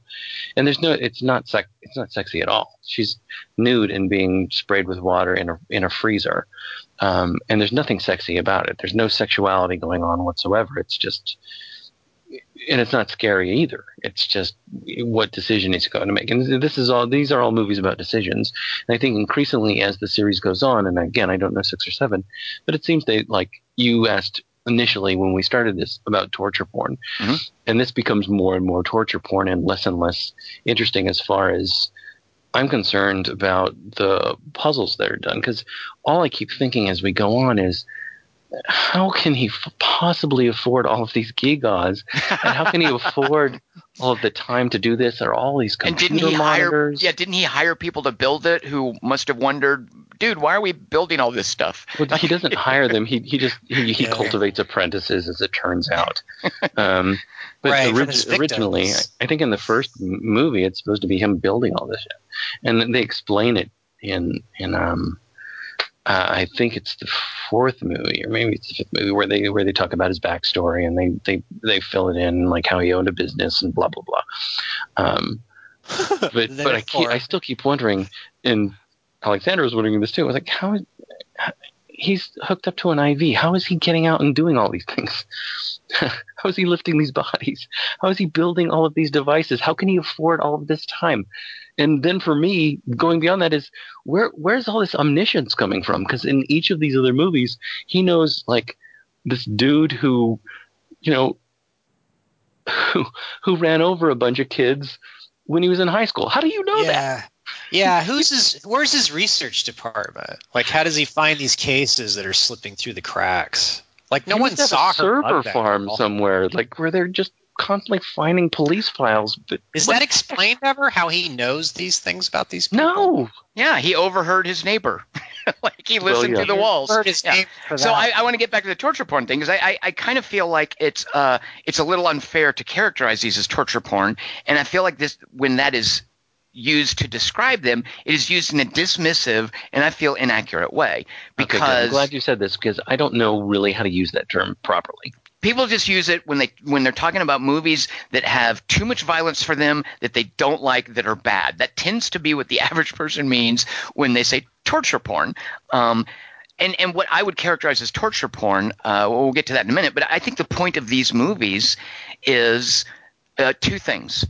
Uh, one of them is, and I, I I don't think it's successful in this in trying to do this part. And one of them is this idea of a kind of a morality play, where you have a character who you feel is no, that person shouldn't die, and then we reveal about that character a reason that they should die, and they do die, and there's a kind of a a, a, a, a moral universe being engineered by Jigsaw. Is people who we look at as the heroes who we want to escape. Nope, they've done something terrible. She got frustrated and murdered her baby. Yes, she should die. Like that is a, a formula that's going on with the people that get killed here. And if it had been torture porn, like fetishizing suffering, that's what I think the definition of torture porn would be, uh, then Mm. we wouldn't want there to be a moral order to why and how people die. Like that. Plus, they do die in the in the morality play. They don't escape. Right, right, right, exactly. Like, like people are held accountable for murdering their babies and for selling bum bice, uh, motorbikes and and uh, yeah, in in, the, in these movies. So that, that's one. Go ahead, Dingus. I just want to say that as Huh? the as the series goes on, and I call it a series, uh, other characters cause these things to happen for purely sadistic reasons or for Uh-huh. revenge reasons, and they're not. And he cast he castigates them for this, or he dresses them down, or whatever, because they're they're not quite following his rule set, but they're still doing it, Like and we still have to watch it. Yeah, well, not just the copycats. The copycat I think happens in later, but apprentices who don't quite have a handle on what he's talking about. So we're still made to watch these grisly deaths, but there's no moral reason for it because they don't understand, Ah, or, or they're doing that. it for their own reasons. So anyway, go ahead, Tom. Oh, okay. Well, that that's yeah. Well, that that I okay. Well, then here is what I think the movie is doing more than torture porn, and where I do think it's actually kind of successful and entertaining. And I think this is what accounts for its success. Uh, these are escape rooms. You know, they're puzzles. Yep. They're puzzle movies. They're strangers thrown into a dire situation, uh, and they have to figure it out because it is a puzzle with a solution. It is a game. Uh, and the popularity of escape rooms in the last five years, I'm guessing, might have had something to do with why this got greenlit and, and funded and made. Uh, Is because the Saw movies are just about escape rooms. You know, put Right. put people in a room and give them a puzzle, and if they don't solve it, they they die. They And die. I thought the movies were about they deserve to die anyway, um, but it sounds like in some of them that's not the case. Um, Well, Saw I so, and, and I just want to say real quick, I think those two things, or at least the whole thing about an escape room, is more prominent than any fetishizing of human suffering or pain uh, or Hmm. gore. So you would put like what the, these movies are doing above like the things that Eli Roth is doing. Yeah, yeah, yeah. So torture porn, uh, which by the way, there's a long history of torture porn. I mean, if you if you read uh, your the- grave. yeah. Well, no, even longer than that. Pit and the Pendulum, Edgar Allan Poe. Yeah. It's just about a guy being tortured. It's and it's it's just well, about it's how. an escape room because he well, doesn't. yeah, yeah, he well, he doesn't escape; he gets saved. But uh, it's the same thing. It's this poor guy Uh. describing all these terrible things that are happening to him, and it's horrific. Mm-hmm. And it's the Inquisition, like it even has a historical basis. But uh, there's a whole history of of theater that began in France called uh, Grand Guin- Guin- Guignol. Gui- Right. Guin- Grand Grand Guignol. Guignol. Yeah, it's a French word. I don't know how to say it. But those were just short little stage plays that were based on gimmick gore. Uh, it would just be like uh, it be it would like look horrific. I mean, they didn't have movies back then, of course. They would just do gore gimmicks on stage uh, with Right. practical effects, and it would horrify people. And there would be these little morality plays, but they were basically just quick little episodes of gore. And, and Grand Guin- Guignol was very successful, and it spread to other places than than Paris, where they had this theater. Uh, Herschel Gordon Lewis is a horror director who basically he did like little titillating nudie films, but then veered off into doing stupid gore movies, and eventually they just became kind of like this. They, they just became excuses to string together gore effects. Uh, Ah. and he Mhm. stopped shooting in what the 70s, maybe even the 60s. Um, There's so there's, there's a precedent for stuff that is torture porn that is just suffering and gore without much context. And I think here Mm. there's too much context to dismiss it as a torture porn. I think that's an interesting point, actually. There, and by the way, there is, I think, in five, uh, pit in the there's a pendulum, a pit Ah, in the pendulum right, sure. that goes on. Um, you know, if if I were, and I really kind of like what you're going for here, because I think if I were a theology, a budding theology student, I would do a paper about these movies as with Jigsaw as actual God, Right. and using him as as not just a God figure, but God, and this is how he treats humans. You know, in in sort of a cynical way, I guess. Um, well, and how he's trying to engineer a moral cause and effect in the universe, like he's and yeah. trying to and trying to teach people lessons and understand that there are rules in the universe, and if you don't follow those rules, this is what's going to happen. You Yeah. Kelly, were you ever scared? Were you ever scared? So I, I find it. I, thing is, I love when you point out that you're not scared in a movie because I don't. I don't. I don't know that These I are necess- thrillers. Well, I don't know that I necessarily let my like. I'm. I'm not sure this movie's supposed to like scare you. That's what I wanted to ask you guys. You're not. You don't think it's even supposed to scare you? Well, they're Nah. dumb jump scares, but I really think it's supposed to make you think. Yeah, what if I was hanging in a in a black hole with a spinning That blade upside down? Yeah, that would. I think it's supposed to make you think that would What, hurt. what Yeah. I could have. Well, what's- That'd be my no- question. Is like, which one you there's- want? There's no jump scare that ever scares me because Pighead. oh come there's on, never been a moment where Pighead doesn't succeed. Dingus! Come Pig- on, the, the whole flashbulb bit, in, time. the flashbulb bit in the first Saw. Come on, I don't remember that. that was a great jump scare, wasn't Yeah. it? Like, No, because Uh, well, not watching it this time because I've ta- I've talked about that because we've we've talked about how that's played out. Well, right, but how old is that? That's like 15 years old. Like, I don't. Right, I- exactly. yeah. But watching it now, I mean, I don't find that scary. I mean, I find they the they one- invented it. I don't know if that's true. That is true. um, but uh, I find that movie scarier than any of the movies that follow it. They're just not scary for me, and I'm an easy scare. So it's interesting to me because I really wanted to ask both of you this. uh, if you even think it's supposed to be scary, and you don't even think it's supposed to be scary. I think it's supposed to make you wince, and I think I'm a little inured to, like, just you know, somebody putting his hand or her hand on a saw. I just know it's going to be some digital effect, and if I don't care about the character because it's not really earning me, uh, yeah, it seemed to cut away a lot. I thought, like, it seemed it really did feel restrained. weirdly tame, didn't it, Kelly Wand? Yeah, What do you What do you mean by that? Cut away a lot. it never Because showed. and then and Chris, sometimes Chris Webb had- says he he misses he kind of misses the MTV style cutting from the earlier movies, and he doesn't Yeah. think think that's here. So what do you mean by cutaway? The only one I remember is when the guy's head gets sectioned at the end. Like there's a good shot of it, and there's a lot of lingering shots of the di- of the buckethead guy when he's being dissected. But it seemed like every time there was blood drawn, you weren't. It wasn't on screen. Like you'd, you'd they'd cut to the screen instantly and like a, a splatter. Oh, It- you mean okay? okay.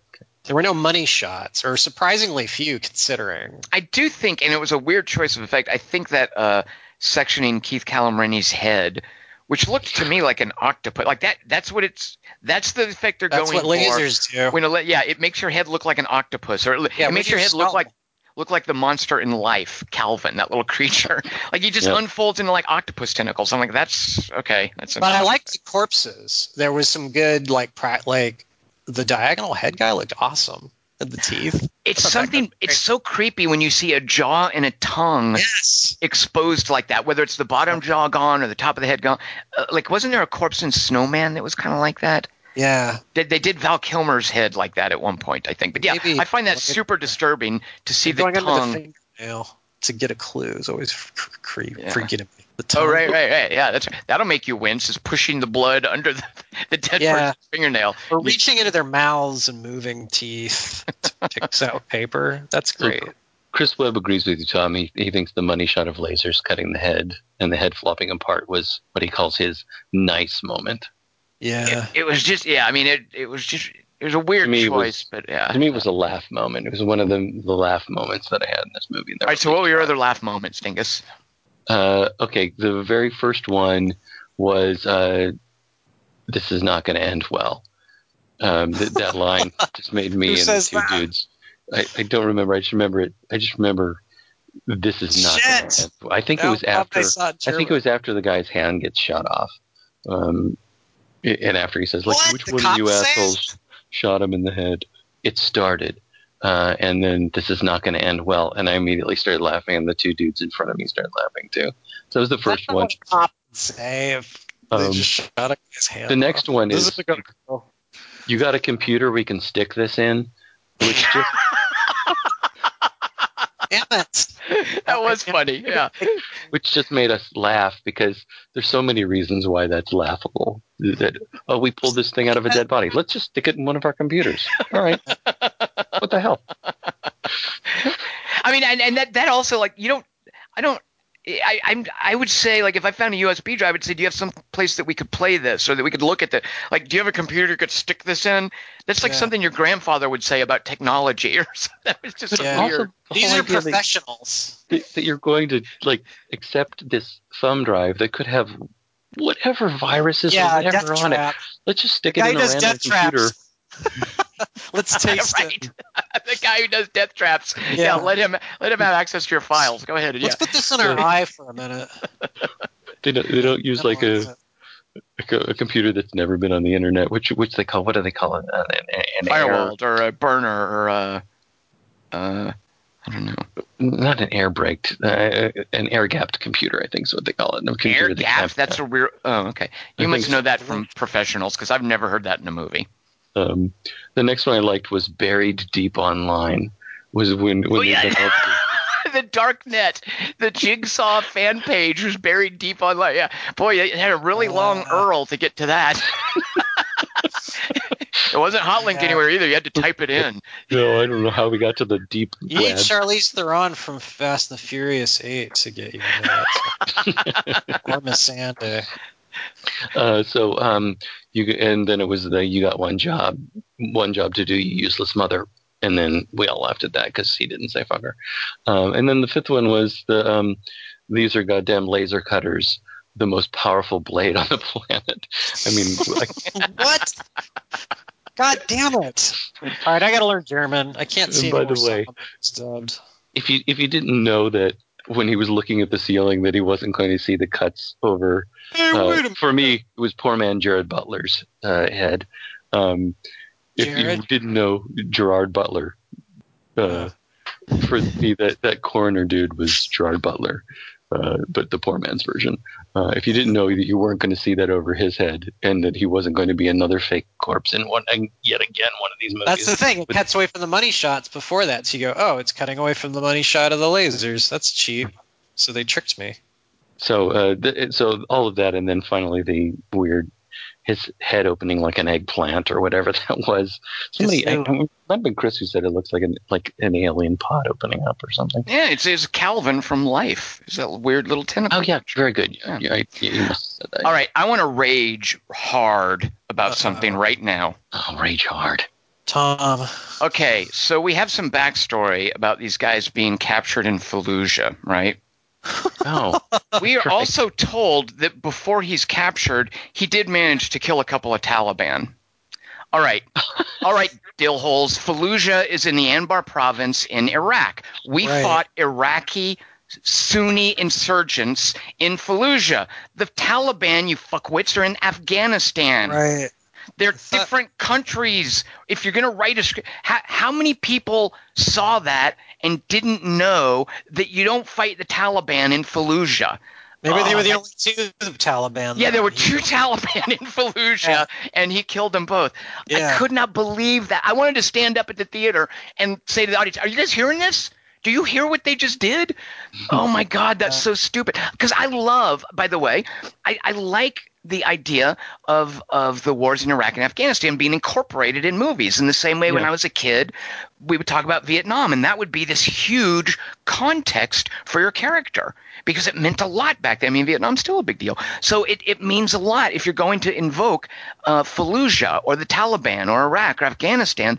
That means a lot. That is fraught with context and meaning and significance. Nobody caught but it. but frickin' get it right, yeah. Nobody caught catch that. It. No one who read that script caught what you just said. I could not there like believe that. I, was- I yeah. So there's my heart raging. well, maybe Orlando Bloom's character from the guy who couldn't even get out of a helicopter. Wait, are you going to make fun of poor Orlando Bloom in Black Hawk Down? no, I'm going to make fun of him in, in Unlocked when he Oh, unlocked. Oh, Jeez, dingus. Why would you go up there? when he messed up Remember the me? uh, what was the Oh, province? he very messed good. up? He was trying to trick uh, what's her face, Noomi Rapace, about where Yeah. he served. terrorism. Right, very good, dingus. I forgot about that. Yeah. What is it? I can't. I can't remember what the province was. Like you want to call it Helmand Province, but that's the name of the province? Yeah, I don't remember, but uh, that's that's a good point. Um, uh, so let's then talk about the Spierig brothers. Uh, this is their fourth movie. They did a movie called Undead uh, in Australia. They then did a movie called Daybreakers. They did Predestination, and now they've done Jigsaw. Which ones have you guys seen? Kelly Wand, you go first. Have you seen uh, Undead, Daybreakers, or Predestination? I haven't even seen Jigsaw in English, so I'm 0 for 4. All right, Dingus, did you watch any? Instead of watching the stupid Saw movies, you could have at least watched Predestination. Tell I me. you really did. wish. I really wish I'd watched. Pre- I I I haven't seen Predestination. I'm sorry. Uh, all right, fine. I've seen Daybreakers. Daybreakers is the vampire It's one. that right? good, Tom? Yeah, it's not that good. It's just I would I would I'd like to talk about it because Predestination is a really cool puzzle movie, and it made me think that they would be great to do Jigsaw because Jigsaw is a, a puzzle movie. These are about puzzle rooms, um, and and also the the uh, the there's an Australian actress named Sarah Snook in Predestination who, Uh. who's great. She's so good in Predestination. It's one of those movies that you're watching, you're like, whoa, who is that? And it's basically just her and Ethan Hawke talking. I mean, that's what a lot of Yeah. Predestination is. Ethan Um, talk. So Daybreakers, and yeah, that Daybreakers kind of. So you did. You said you saw Daybreakers. Who? Dingus. Yeah, yeah. Why would you see Daybreakers? Like for, for this movie, or you'd previously seen it? No, I, I've seen it. I saw it a couple years ago. Yeah. Okay. Yeah. Daybreakers is uh, kind of inconsequential. I remember it Yeah. looked kind of cool. Like it looked.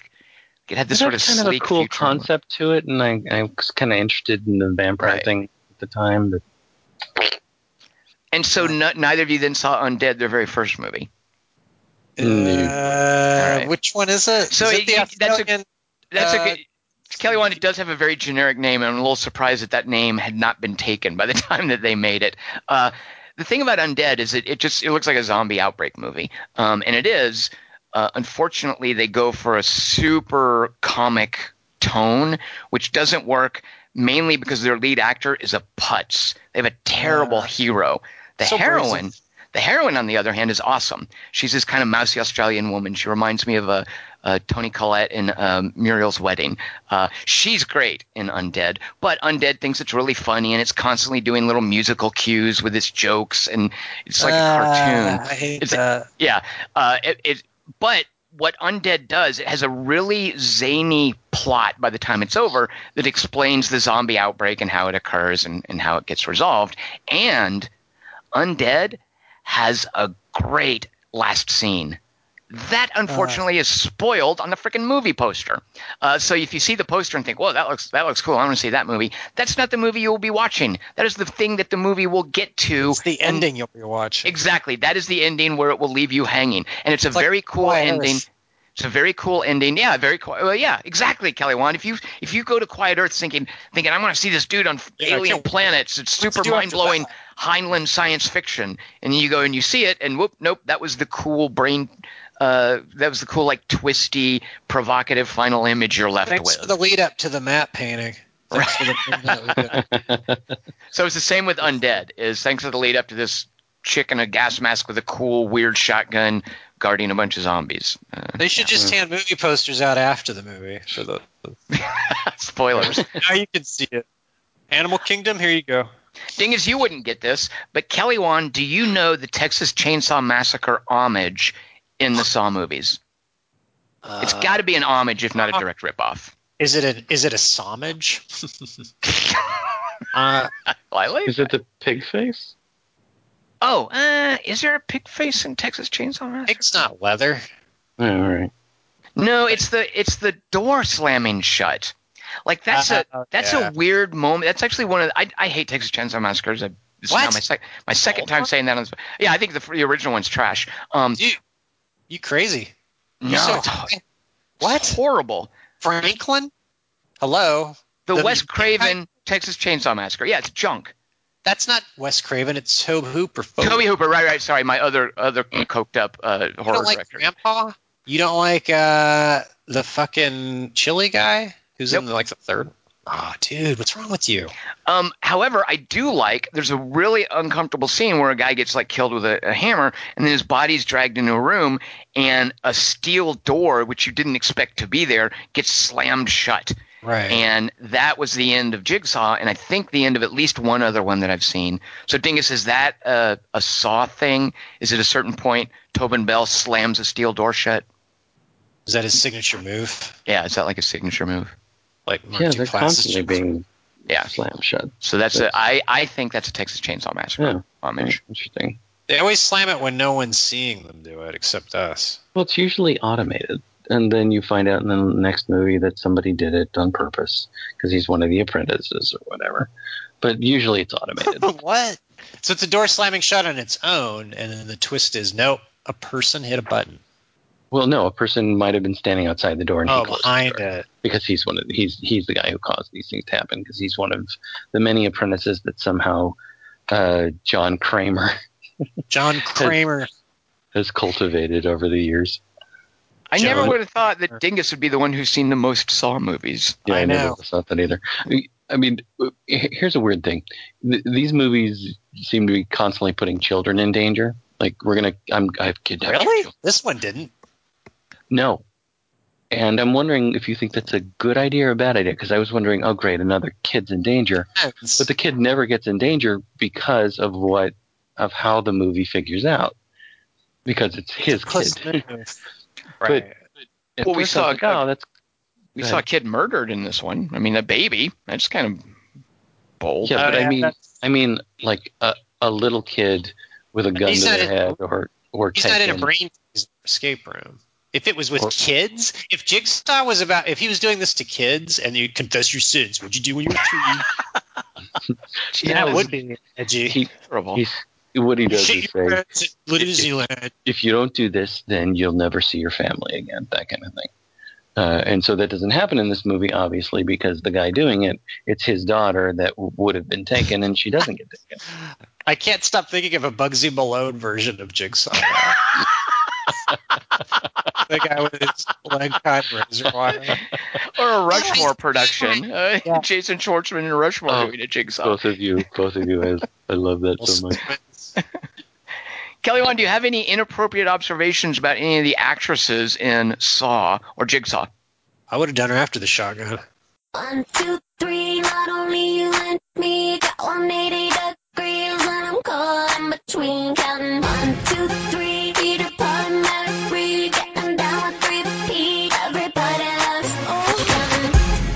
do we cut off anyone? Did I did I did Kelly Wand move us to the three by three before anybody who wrote in about Saw had anything to say? So Chris the Webb saw person- and Chris Markson it, right? Chris Webb wrote in, and he just said he was uh, glad with. Well, I can't say now, um, but he says the lore in this series is serious business. and, Although and he he did- says he says the the movies frequently play with time. They're very dense. Did they? They're like poetry. They rhyme. They rhyme. That's Whoa. says, That's wow. deep. All right. Yeah. yeah. Wait, Dingus. Oh, I forgot what I was going to say already. Sorry. All right. Well, let's do a three by three about uh, uh, handoffs or exchanges. Uh, and these are basically the points in the movie where maybe the bad guys have something and the good guys have something, and they're going to agree to meet and give it to each other. Uh, so this is Get the it? hand. No. Oh, no. Okay, never mind. Gi- They don't give have it to, to each agree other? to. They don't have to agree to meet and give it to each other. All right. Anyway, Well, a handoff or exchange. Well, I don't know. Well, I mean, let's see. In all of mine, Get it? here. That was just a test. Oh, I see. Because no, I don't get it. I don't understand. No. Only one Oh, of it's a them red like herring. that. My, my other two are more impromptu.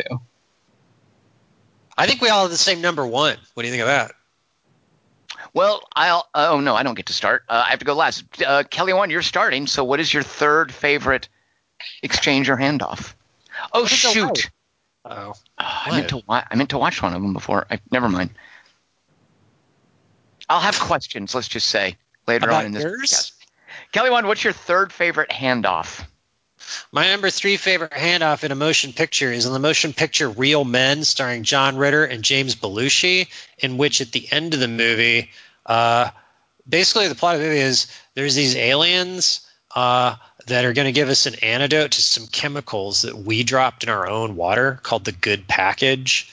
But if we miss the deadline, uh, they're going to give us the big gun and blow us up. But what they want, it turns out to be a glass of water. So it's that's why it's my number three is because it's water for water. So yeah, They're the opposite of the aliens in Signs. right. See those aliens, we know who would win. Wait, so real quick, what's the handoff? Also, the the- Dreamcatcher alien's allergic to water too, or it likes it. I get Also. this. too. yeah. So wait, in Real Men, we give them water and they give us water. Well, we we accidentally, presumably, some scientists spilled chemicals in our water, and we're all going to die. And the aliens are going to give us a good package that cures it, like a chemical. Right. And so what? So they give it to us, and what I, and and then what? Well, then we, Earth is saved, but they have, we have to give them a glass of water to get it. But we have to do it using a special glass in a tree, and it has to be like by a certain time, or they're going to blow us up. So they have to get across the country because it's a road movie. So that's what happens in Real Men is people have to drive a glass of water across the country to put No, in a tree. The cups, the glass is already waiting at the tree, but it has to be like the spies who do it, I guess. Thing is, do you believe any of this? Right there. Yeah, Glass of water for the good package, I had to watch. and it has a presidential one seal on it. Yeah, it was one of your uh, yeah of them. homework. One of yours. But it could have been zapped. I really blew it. I really misused my time. Oh, by the way, Chris Webb did say that since next week is uh, going to be our 420th show, that we should do Oh, Zapped yeah. for that show. Oh, Wait, I don't get it. Four twentieth? Really? According to him, All right. he, he direct Wait. messaged me and said that. Ah, Dingus, what is your third favorite That's uh, awesome. handoff or exchange? All right, here's a quote. Here's a quote from it. Did he or did he not take the discs? So this is from the uh, motion picture Midnight Run. Uh, and this is a bunch of phony computer disks that um, Robert De Niro's character. God, I just can't ever remember his name. Jack. Walsh. So anyway, Jack Walsh, um, uh, when he thinks he's totally lost uh, being able to take the Duke back to Los Angeles, he realizes that he can um, fool uh, Jimmy Serrano into coming into the McCarran airport uh, to be able to exchange the Duke, um, Jonathan Oh, right, right. uh, for these computer disks that have all of the information of uh, you know his shady business dealings that would put um, put him behind bars. And so uh, Jack Walsh, who's now this down in his luck bounty hunter, is telling um, Alonzo Mosley, uh, look, if if I can convince him, if you can convince him that I've got these things on this disc, and he comes into the airport and he accepts these discs from me in exchange for the Duke. Like he gives the Duke for me instead of murdering him, and I hand him the discs. Then you can immediately uh, slap an interstate racketeering charge on him, and you can put him away. And so it's sort of a little bit tantamount to the whole idea of of putting away Al Capone for tax evasion, but it, it's something that does it work? Is that how the movie ends? It works. Uh, well, it's not the very ending of the movie, but it, it's this whole like really tense situation where the two of them finally meet in McCarran Airport, um, and uh, Jack Walsh has these discs, and they're these Right. little three point fives. Uh, they're really great. Yeah, you wouldn't use five and a quarters at that point. No, no, because it, they're, they're hard to stretch rubber bands around. But he's got like a little stack of th- of uh, uh, 3.5s with rubber bands around them that he's got in his pocket. But instead, they have because they can't help but just needle each other. Because Jimmy Serrano's a total jerk, and he ran Jack Walsh out of Chi- Chicago. So they just they stand there, and he and he wants to just push him a little bit because also he's got his his goons in the in McCarran Airport to kill him anyway. He's gonna. He's like, I get the discs, you drop the two of them, and he doesn't realize the FBI is there. Of course, he's just trading discs for uh, for the Duke, and so um, the the other bounty hunter makes the you know Jack is wearing a wire and he makes that wire go dead, so Yaphet Kotto can't hear, and his men can't hear whether or not he's taking the discs. He's like, does he have the discs or not? And everything gets all confused, and they do the exchange, but really it's Jimmy Serrano just like reaching out, taking those discs from Jack's hand and walking away as his goons come up to kill them. Right. And then what Jack Walsh has to yell in the airport is, "He took the discs! He took the discs! He took the discs. So that's that's my What's third favorite surprising to me is that there are two that you like better. Yeah. Wow. What's Well, surprising what me is there's are. computer discs in Midnight Run. You might not like the other two. I know you're not going to like my second one. I think that when the discs came up, he should have asked, "Do you have a computer we could stick these in?" uh, my third favorite one, and this is the one I didn't get to watch because I was busy watching my first and second choices. Um, I'll give you a line from it: "Throw me the whip, I'll throw you the idol."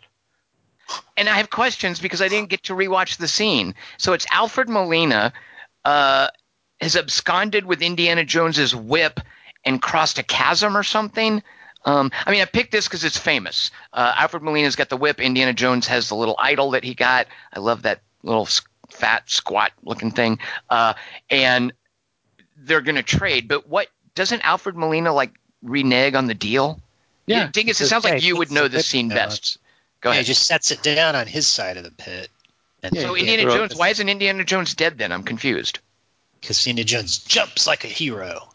And then he, Side, then he- he grabs a, a root and, the, and he Yeah. pulls the root out of the ground and he scrambles up out of the pit because he's superhuman. Okay, But but, he gets his throw- whip. I, I, I thought of this too, but I thought it was more like you you had this like you had a topic that was throw and catch something. Uh, right, right, yeah, uh, right. Throw me the idol, I catch it. Yeah, throw me the idol, I'll, I'll throw you the whip. But as far as that trade, like I give you, you, I have something you want, you have something I want. Uh, let's, you know, Oh, let- okay. let's trade. I didn't And, think and of this the whole as thing trading. I didn't think of this as trading so much. I thought of it as, I I mean, I understand exchange, but it was also handoffs. Like it was Right. handing something to somebody. um, and so, uh, Oh. so Alfred Molina is just a jerk. He's just a bad guy. Yeah. Yeah. You know, I don't. Indiana Jones really should vet his employees a little better. I guess is what is my takeaway. Yeah. From that. Well, That's that's, what Belloq says flaw. after after he gets out. Does he really? Yeah. He basically says that, yeah. oh, okay. So I, I don't Well, think he, he he had short round like- before that, and then he traded short round in for Molina, which because Temple No, of Doom's a prequel. No, Yeah, yeah. He, he's all fuck. I think fuck I think you, short. Kelly's onto something here, Dingus. You've Yeah. aged out of the franchise. I'm going to go with Doctor Octopus. The Larry Fishburne apocalypse now, Doctor Octopus. All right. Uh, so, uh, Kelly, what is your second favorite handoff or exchange in a movie? All right, I might have done this one wrong. I don't think you already did your third one wrong because I have no idea what you were talking about with that movie. All right, well, this one's even more wrong. And It Follows, my number two is The Boat. Uh, No, that I think that's. well, oh, ahead. really? she- okay, well, they're getting a curse, but they get to have sex with her.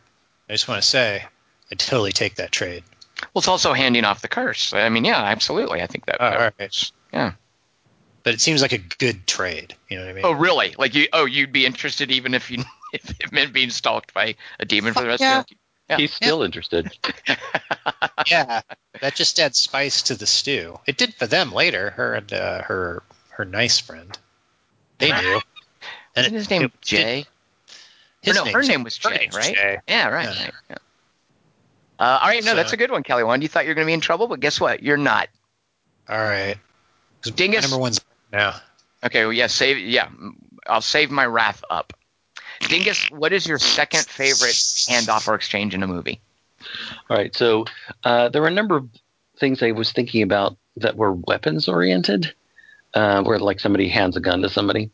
Um, but I, didn't- I, I just, I don't know, for whatever reason, the the ones that I was thinking of didn't quite work, Mhm. and I'll save some of those for runners up. But this one I really like because I find it uh, really charming, and I thought of it after watching the first Saw movie. Um, and uh, this is from uh, the movie Princess Bride, and uh, the line is "I've never seen its equal," and so it's when um, the Man in Black has, when the Spaniard has helped the Man in Black come up the cliff, and uh, and immediately the Man in Black starts to draw a sword and say, "Okay, let's go at this," and the Spaniard goes, "No, just take your time. You just climbed up a cliff. I want this to be equal. Have a seat, relax." and then he goes into the story of how uh, of of why he's on this quest, and he and uh, uh, he pulls out this beautiful, incredibly beautiful sword. And if you've read the book, it's amazingly described in the book, but it's this beautiful, like diamond. I mean, it's a beautiful sword, and he hands it off to his adversary, who ha- who now has both swords in the scene, uh, just so he can appreciate it um, and it's not one of those things that it's it's very sportsmanlike. It's very honor bound, uh, and I just love the way that he hands it over to him, and it's without question that the man in black takes it. He kind of tests the weight of it. He says, "I've never seen its equal," and then he hands it back. He doesn't take the advantage. Neither of them takes the advantage in that moment. It's just this weird, I don't know, moment of honor where somebody hands something to somebody else and then they hand it back. And uh, I just I find that so endearing. And then he goes into the long story of how uh, how he's gone on this quest for revenge. Man, so your pick is someone showing someone else his sword. He's not. it's not like he's unzipping. All right, No, Dingus. he's, He doesn't handing it. it to him. It would be like, yeah, it's not much. That's not a handoff. That's not, a handoff is actually a, I, cause I had to look this up. A handoff's like a sports term where the other team gets the ball. Like if he gave him the sword because it was gonna his turn with it, but it's like here, look at my sword. Dingus, No, if I let you use my pen, it's not a handoff. he, now the guy has both swords. He could just kill him. He has both That's swords now. Yeah, I'm giving you a ticket. Okay, what's All your right. name? Give me a Dingus ticket if you want. Murkowski, Princess Bride. I'm not showing it to him. He hands it to him. Can you imagine? We're gonna have Hand a duel. off. No, I know you're just being super literal with the word Take my hand. I mean, gun. that's that's not what a handoff or exchange. You take is. my gun. How do you like my gun? I'm gonna walk over here. You can. It's not a me. handoff. A handoff is like when uh when uh, well here's a handoff. Uh, in green room, they've got the gun in. This is my number two, by the way. Uh, they've got the the, the pistol in, in the room with them, and I love how it is uh, uh, such a, a point of the early negotiations in Green Room about what each party is going to do, Patrick Stewart makes it very much about the fact that, whoa, they're armed. They've got a loaded pistol in there. And I love, too, how it, it starts off just the whole power exchange. Big Justin has the pistol. And he's yelling with Patrick Stewart through the door what's going on. And Patrick Stewart's like, hand them the gun. And Big Justin's like, what? He's like, give them the gun. And so uh, this isn't my favorite handoff, but you know, Big Justin gives them the gun. Later on, they set up a deal where they're going to give the gun to Patrick Stewart through the door, and it's a horrible situation. They're in a horrible position bargaining wise for this exchange for this trade. Um, and i love how tense it is leading up to that. I love how much they have to let go of by not having the gun anymore. And i love the actual scene where they hand it out the door uh, and how everything goes to hell and falls apart and gets super violent and how it almost literally becomes a handoff. Uh-huh. um, just that gore effect. Uh, but i love that bit in green room. What are Uh, they promised exactly? I don't remember. well, they they start off with saying you give us. Uh, it's so funny too how Patrick Stewart's just it's an unregistered firearm. I don't want it on the premises when the police are here. like it's I- such I phony to be- baloney. It is It's such phony baloney, and they know it. And poor Anton Yelchin, like he's just so distraught when he's negotiating. It's like his voice cracks. I mean, you just feel so bad for the poor guy. He knows they're fucked. Um, so it's it, the, first the contention is about okay. I tell you what, we're going to keep the bullets, but we're going to give you the gun, as if Patrick Stewart's goons don't have extra bullets out there. Like there's so much naivety too to, to what they're doing and, and the situation they're letting themselves get put in. And eventually Imogen Poots recommends uh, trade it for a cell phone. And so uh, Anton Yelchin is to Patrick Stewart, okay, we'll give you the gun, you, you give us a cell phone. And Patrick Stewart is immediately like, no, that is not going to happen, which should tell them right there and does. He that trades it for nothing. Well, no, he right. They they just give it over basically. They trade it for nothing.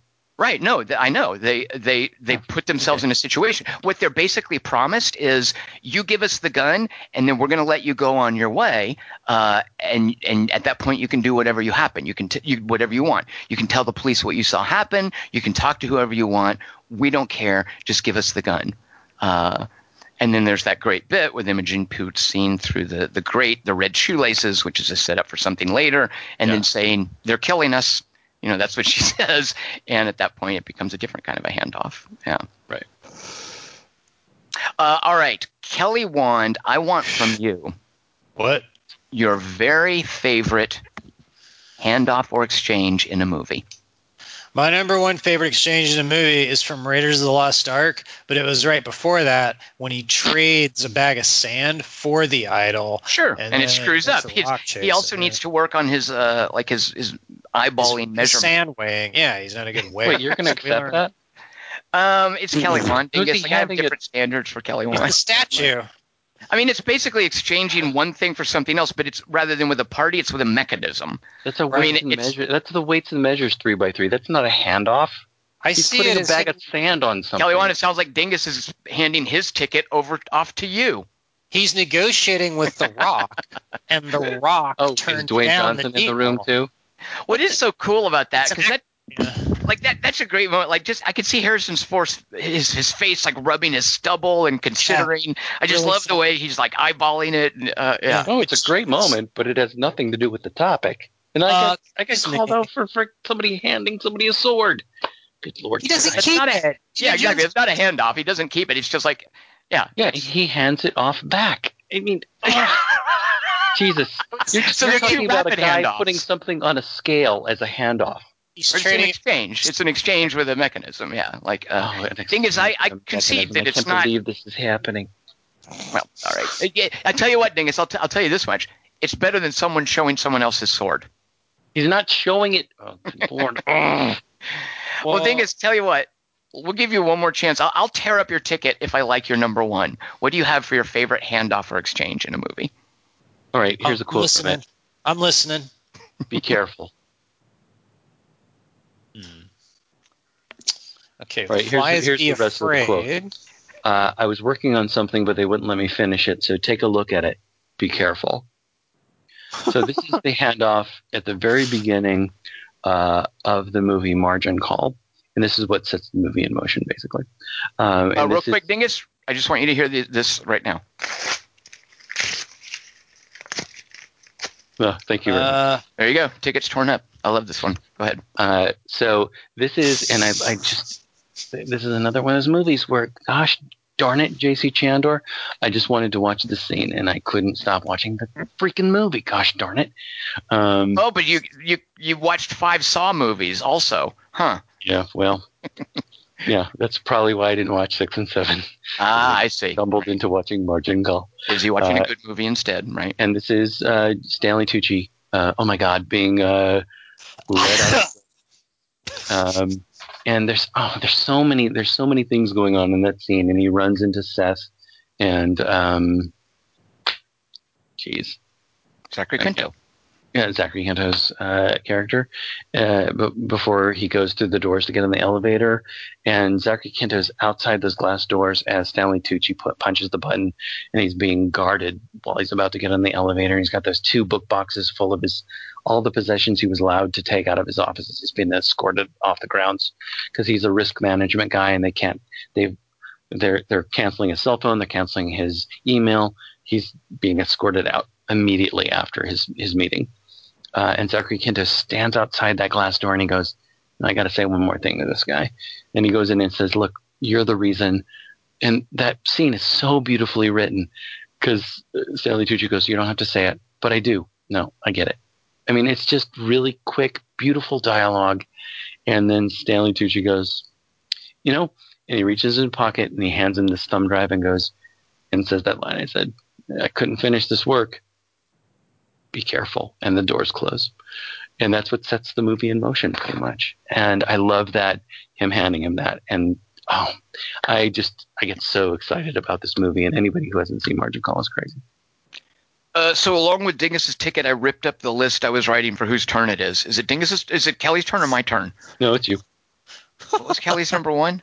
Oh, the Raiders of the Lost Ark. Right, Raiders okay. of the Lost Ark handing it to a Da, da, da, All right, here's here's my favorite uh, handoff or exchange in a movie, and this is what actually prompted the the topic because I love this scene so much. It's uh, so there, there's a movie. I think it might be his first movie. The guy has only done TV since then, which I find a shame. Uh, a director named Craig Viveiros uh, did a movie called The Liability with Jack O'Connell oh uh, and Tim Roth. Uh, and it's kind of a buddy picture between the two of them, where Jack O'Connell, it's like they're, uh, Tim Roth is a hitman. You could almost think of him as reprising his character from, oh shoot, what's that Terence Stamp, John Hurt thing that he was super young in? Stephen Frears movie? No, no it's not the, the limey hit? Is it the hit? It might be the hit Yeah, think but you're can almost right. think of it as this is this is like because he th- that's where I first saw, or I think that's one of his first movies. Is Tim Roth plays this young, hot-headed assassin in this uh, John Hurt Terence Stamp movie, uh, and you can think of the liability as that character having grown up and sort of gotten wise and weary. uh, so the liability is uh, he's a hitman and somebody gets killed and they lose very important evidence that they were going to use to frame to cover their tracks for this murder. Uh, they've they've killed someone out in the woods, and a hiker just comes across them.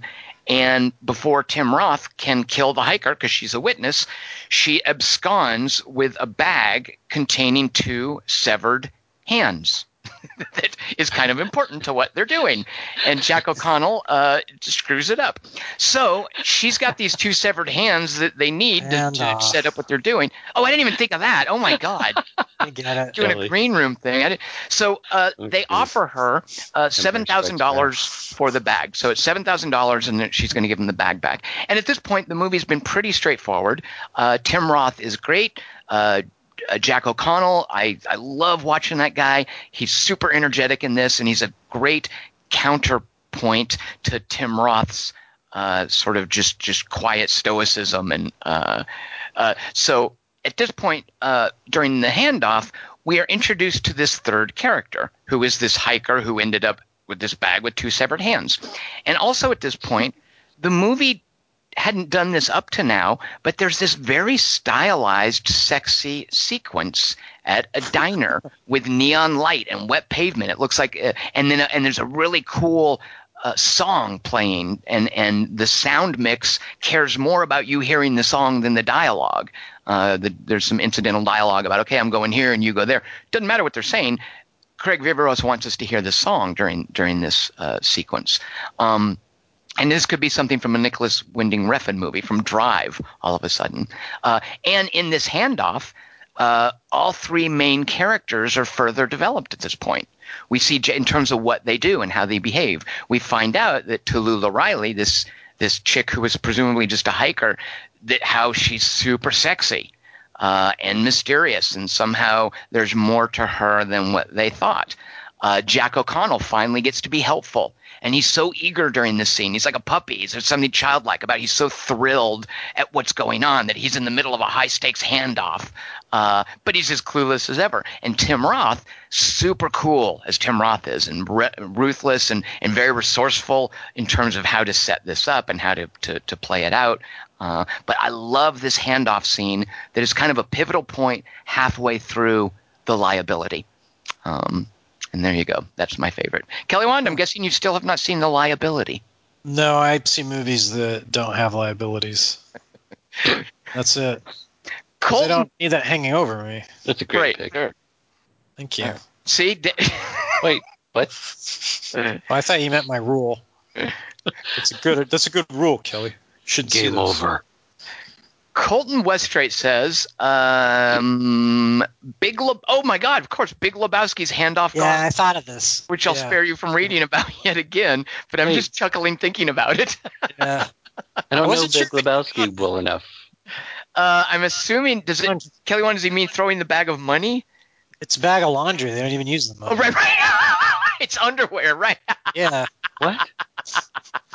And then they drive off. So Big Yeah. Lebowski sets up this whole thing where there's been a kidnapping, and he's going to uh, convey the ransom to the kidnappers, and of course Walter Sobchak scheming messes it up, and he has different ideas, and it just it's so retarded. It doesn't Yeah. even—I forget, like there's something with the car, or yeah, the Car spins around or speeds. Right. it goes off the road or something. Yeah, no, they throw it over a bridge too. Right, right, right, right. Yeah. So they're They're supposed to be followed. handing off a bag of money, but they Money. just throw underwear at him? Yeah. Well, it's a yeah. So there's a whole scheme that's going on, and it should just be a scene where some people are handed the money, the bag, and in Coen uh, Brothers style, it's not quite that easy. And uh, the car to doesn't hilar- even stop. yeah, to hilarious effect, it gets all screwed up. Yeah. And it's like Jeff Bridges' face in that movie when things are going wrong or, or going getting completely out of control. Just how aghast he looks at certain points in that movie. I love his that. face when John Goodman throws Buscemi's dust in his face. Glasses. And it just you can tell from his expression, it's like this is like the whole movie, everything that's happening. He's just like, oh, I love how too how how pained he looks when that car. when that Malibu Beach sheriff throws a mug at, and hits him on the Yeah. forehead. Yeah. he gets really outraged. Or if he's jostled while he has a beverage. It's really right, right, right. Uh, But if Julianne Moore wants to have sex and he's a little anno- he's a little unnerved when she says she's trying to conceive, but then when she goes, That's "Yeah, I'm right. a man who has any interest," he's like, "Okay, sweet." Why haven't we done Big Lebowski on this podcast? Because there's nothing to say about it except, uh, good work. And and just talking about how awesome certain scenes are. Yeah. Yeah. I love the idea of like supercuts of Jigsaw with all the voiceover of uh, Sam Elliott.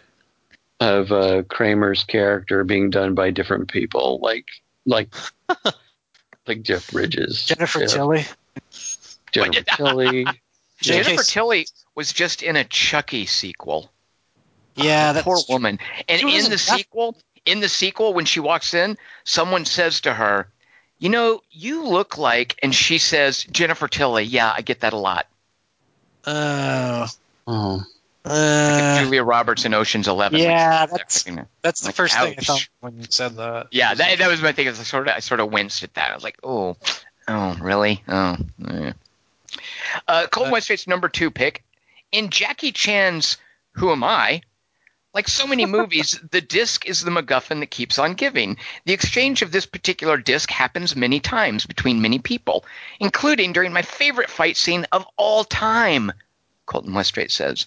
There's even an anti-exchange where one character prodigiously pantomimes passing the purportedly purloined product to the proper person. See that? Colton Westgate was lots given of a challenge. alliteration from Said that actress good.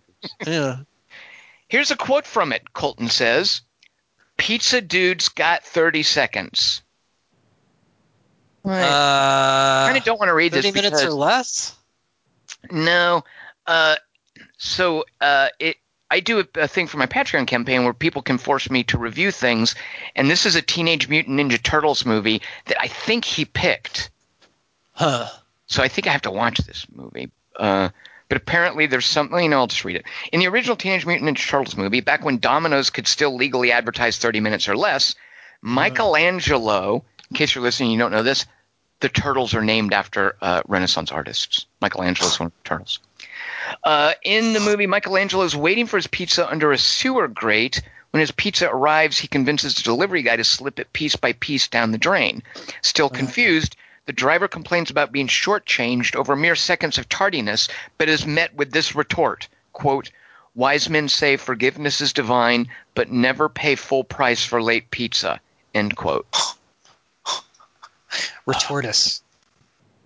Wait, wait, what's it mean? It's like a fortune cookie Well, saying. Col- It's Colton pizza? Westgate concludes by saying he's lived by those words ever since. Wait, say the words. The words are Wise men say forgiveness is divine, but never pay full price for late pizza. Uh, all right. There you go, Kelly. One the original. I'm sure Michael Bay improved on that line in the remake, the Megan Fox uh, Teenage Mutant Ninja Turtles. Wait, what's the first part? About wise men say. Yeah. Wise, no, men, after say wise men say forgiveness is divine, but never pay forgiveness is divine. All right. Yeah. Yeah. Is that the part you I take didn't issue even- with?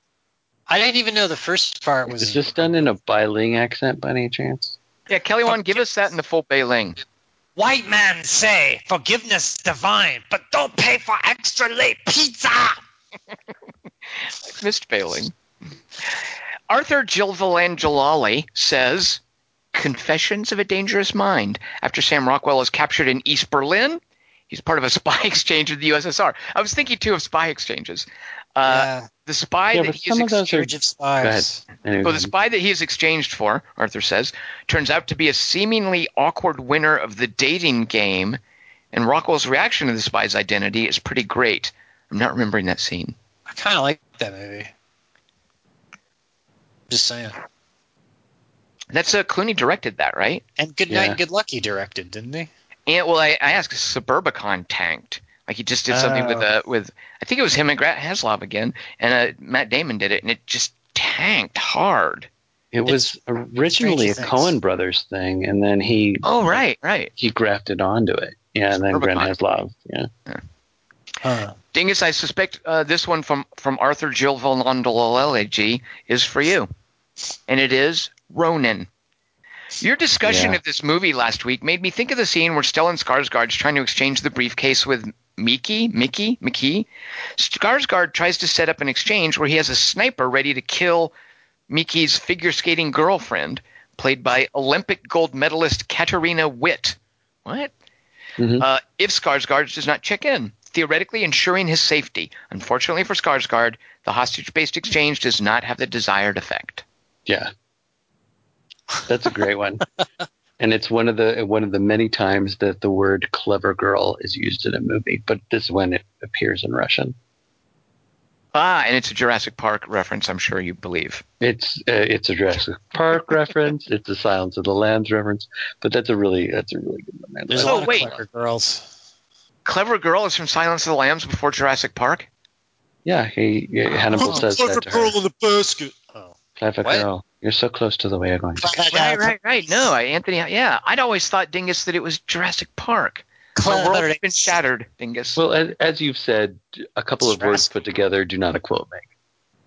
That's kind of a quote, though, isn't it? Forgiveness is defined. Jeez. Kelly Wand, what if, is there a Bai Ling movie where she says that? And if so, what would it sound like? Last Jedi, forgiveness divine. No, the Clever Girl line. Clever girl. she says it in Crank High Voltage about herself after she gets. Ah, right. Of course. it has- Uh, here's a great one. Number one for Arthur Jindalali is The Prestige. Hugh Jackman captures Christian Bale's assistant, Fallon, and attempts to exchange him for Bale's method for performing the transported man. It is Ah. through this exchange that Jackman gains the keyword to Bale's encrypted journal and begins to seek out Tesla. I love how different this scene is the second time you see it because you know more about Fallon, and that knowledge paints everything in a different hue. Hmm. Get it, Nick- Hugh Jackman? Uh, get it, Kelly Wand? See? I noticed things sound similar, and therefore I have to tell everyone. Nick D, number three, his choice is Fargo. William Oh. H. Macy's scheme to collect his wife's kidnap money goes awry when his stubborn father in law, Wade, insists on going to make the handoff instead. When Wade gets to the parking garage, Steve Buscemi is so angry he shoots Wade, who utters, oh, geez, as he falls Oh. down. then, trying to rip money. no money. Then, trying to rip the money out of Wade's hand, Buscemi gets shot in the face. Man, that sounds violent. Yeah.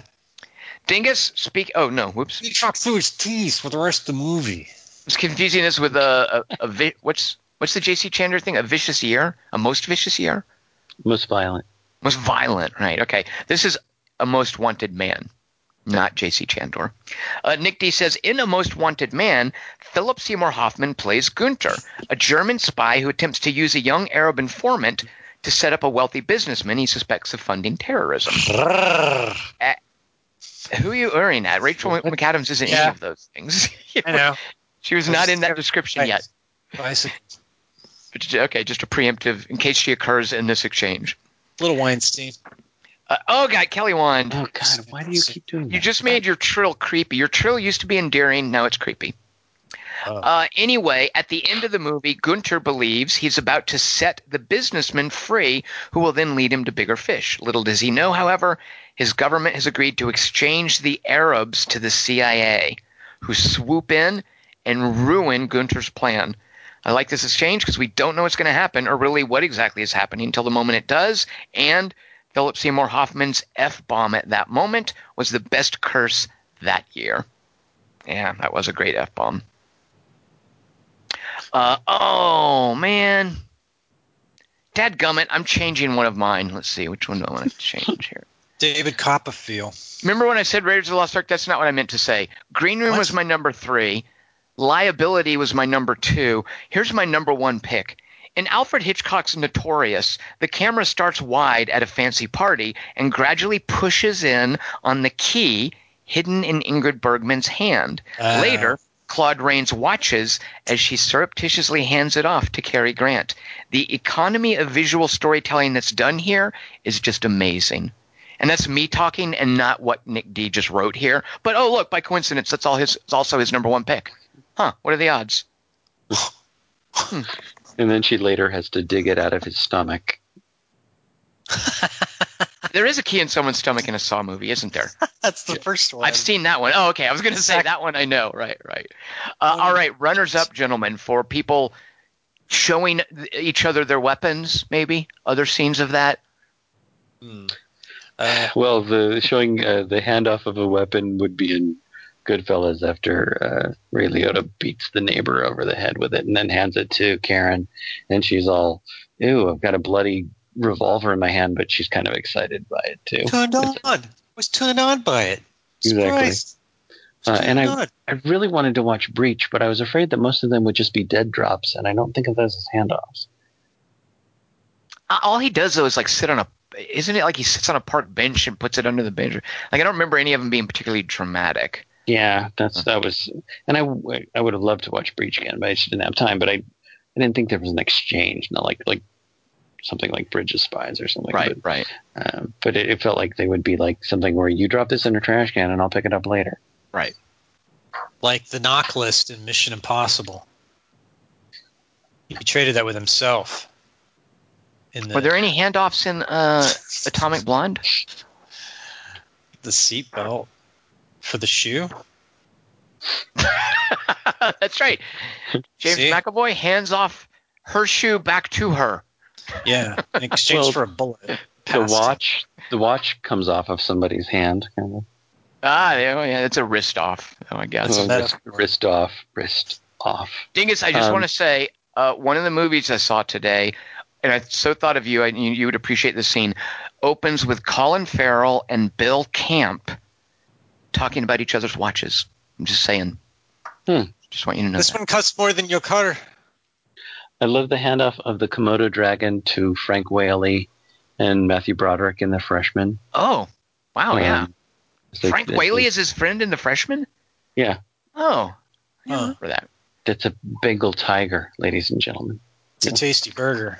Um, and then this isn't really a handoff, but I I like it when uh, uh, oh, Jesus, not Judd Hirsch, Judd Nelson, like uh, hands off his weed to Anthony Michael Hall by like tucking it in his pants. It's like, like Hey, you're have gonna hold this. tubage?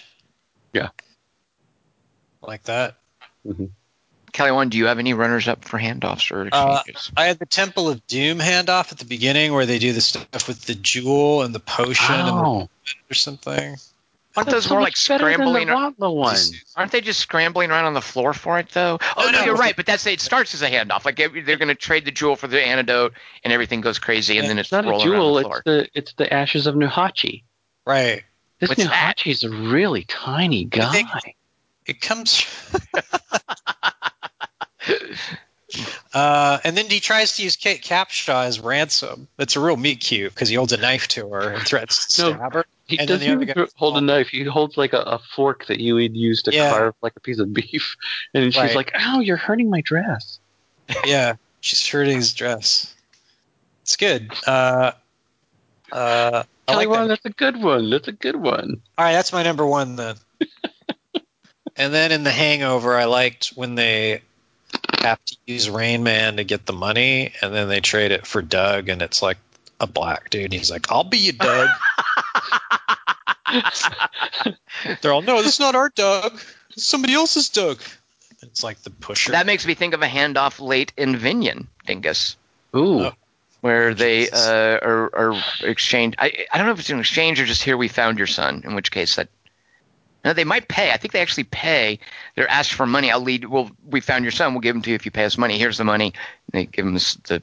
I'm son. surprised there were very few transactions of money in these in anyone's list. Well, I really was thinking of the thing. So, Dingus, did you get to watch Wheelman? unfortunately, no. All right. So there's a I was handoff too in that. watching the very important sum. Right, you had to see all those. There's a handoff in that which I had a question, which I, I think is I need to rewatch it, but I think is kind of broken. Like there's a plot point which I think they s- either I'm too dumb or they screw up or I didn't pay close enough attention. But there's a cool handoff gimmick in the Wheelman where it's the sort of thing like, hey, I've got your money, you give me, you know, I'm I'm giving you this money in exchange for the person you're holding uh, hostage. Um, but I, it's a cool idea that I think they cheat to do. So, but you guys haven't seen Wheelman, so I never mind. Stranger Things, even though I didn't want to, and I didn't like it. It's only ten hours long, Kelly Wand. There's only Oh, ten God. hours. It's so fucking long. Oh my god. All right, well, Kelly Wand. Speaking of long, the It's long. listeners will have a week to come up with the three by three that you call what? Well, in honor of Halloween, even though it's a week later by the time we do it, and especially the motion picture Jigsaw, which I really admired, this is your three best passage of time reveals. If you have a if you like time and Halloween and wish to hear me read things you write on the air about them, I don't see anime really coming up since there's no time passage in those. They all take place uh, on the same day and uh, they're sort of time free and timeless timelessness so if you want to hear me say things like that about non-anime things send your three best passage of time reveals or less to 3x3 at quarter to 3.com and i'll read it in this voice or try to and probably fuck up most of what you say Very good, Kelly Wand. And we will Yeah. also be seeing Thor Ragnarok. oh Can I skip this one out? no hulk's in it bitch Oh, Kelly Wand, shut up. What Great. Thanks for telling us. i don't know that that's true Oh, jeez, Kelly Wand. isn't he in the poster You know what? We don't have to see it now. We're not seeing it. Let's instead see. Uh, I'm sure there's some romantic comedy with. Uh, I don't know, some with Amy Adams. Maybe we can see instead. Let's see. He He takes his towel off like in Creep 2. Oh no, no, we have. I'm sorry. What I meant to say is we're seeing Tyler Perry's Boo 2, a Madea Halloween, because Kelly Wand can't spoil anything in that for us. That's a spoiler. there might be a fight in it. Uh, so join us for Thor Ragnarok and Kelly Wand reading your favorite passage of time reveals next week on the Quarter to Three Movie Podcast. I'm Tom Chick. I've been here with Christian Mertwansky It's Christian Morosky. and Kelly Wand. Thor has a hammer. He and Jigsaw could talk tools.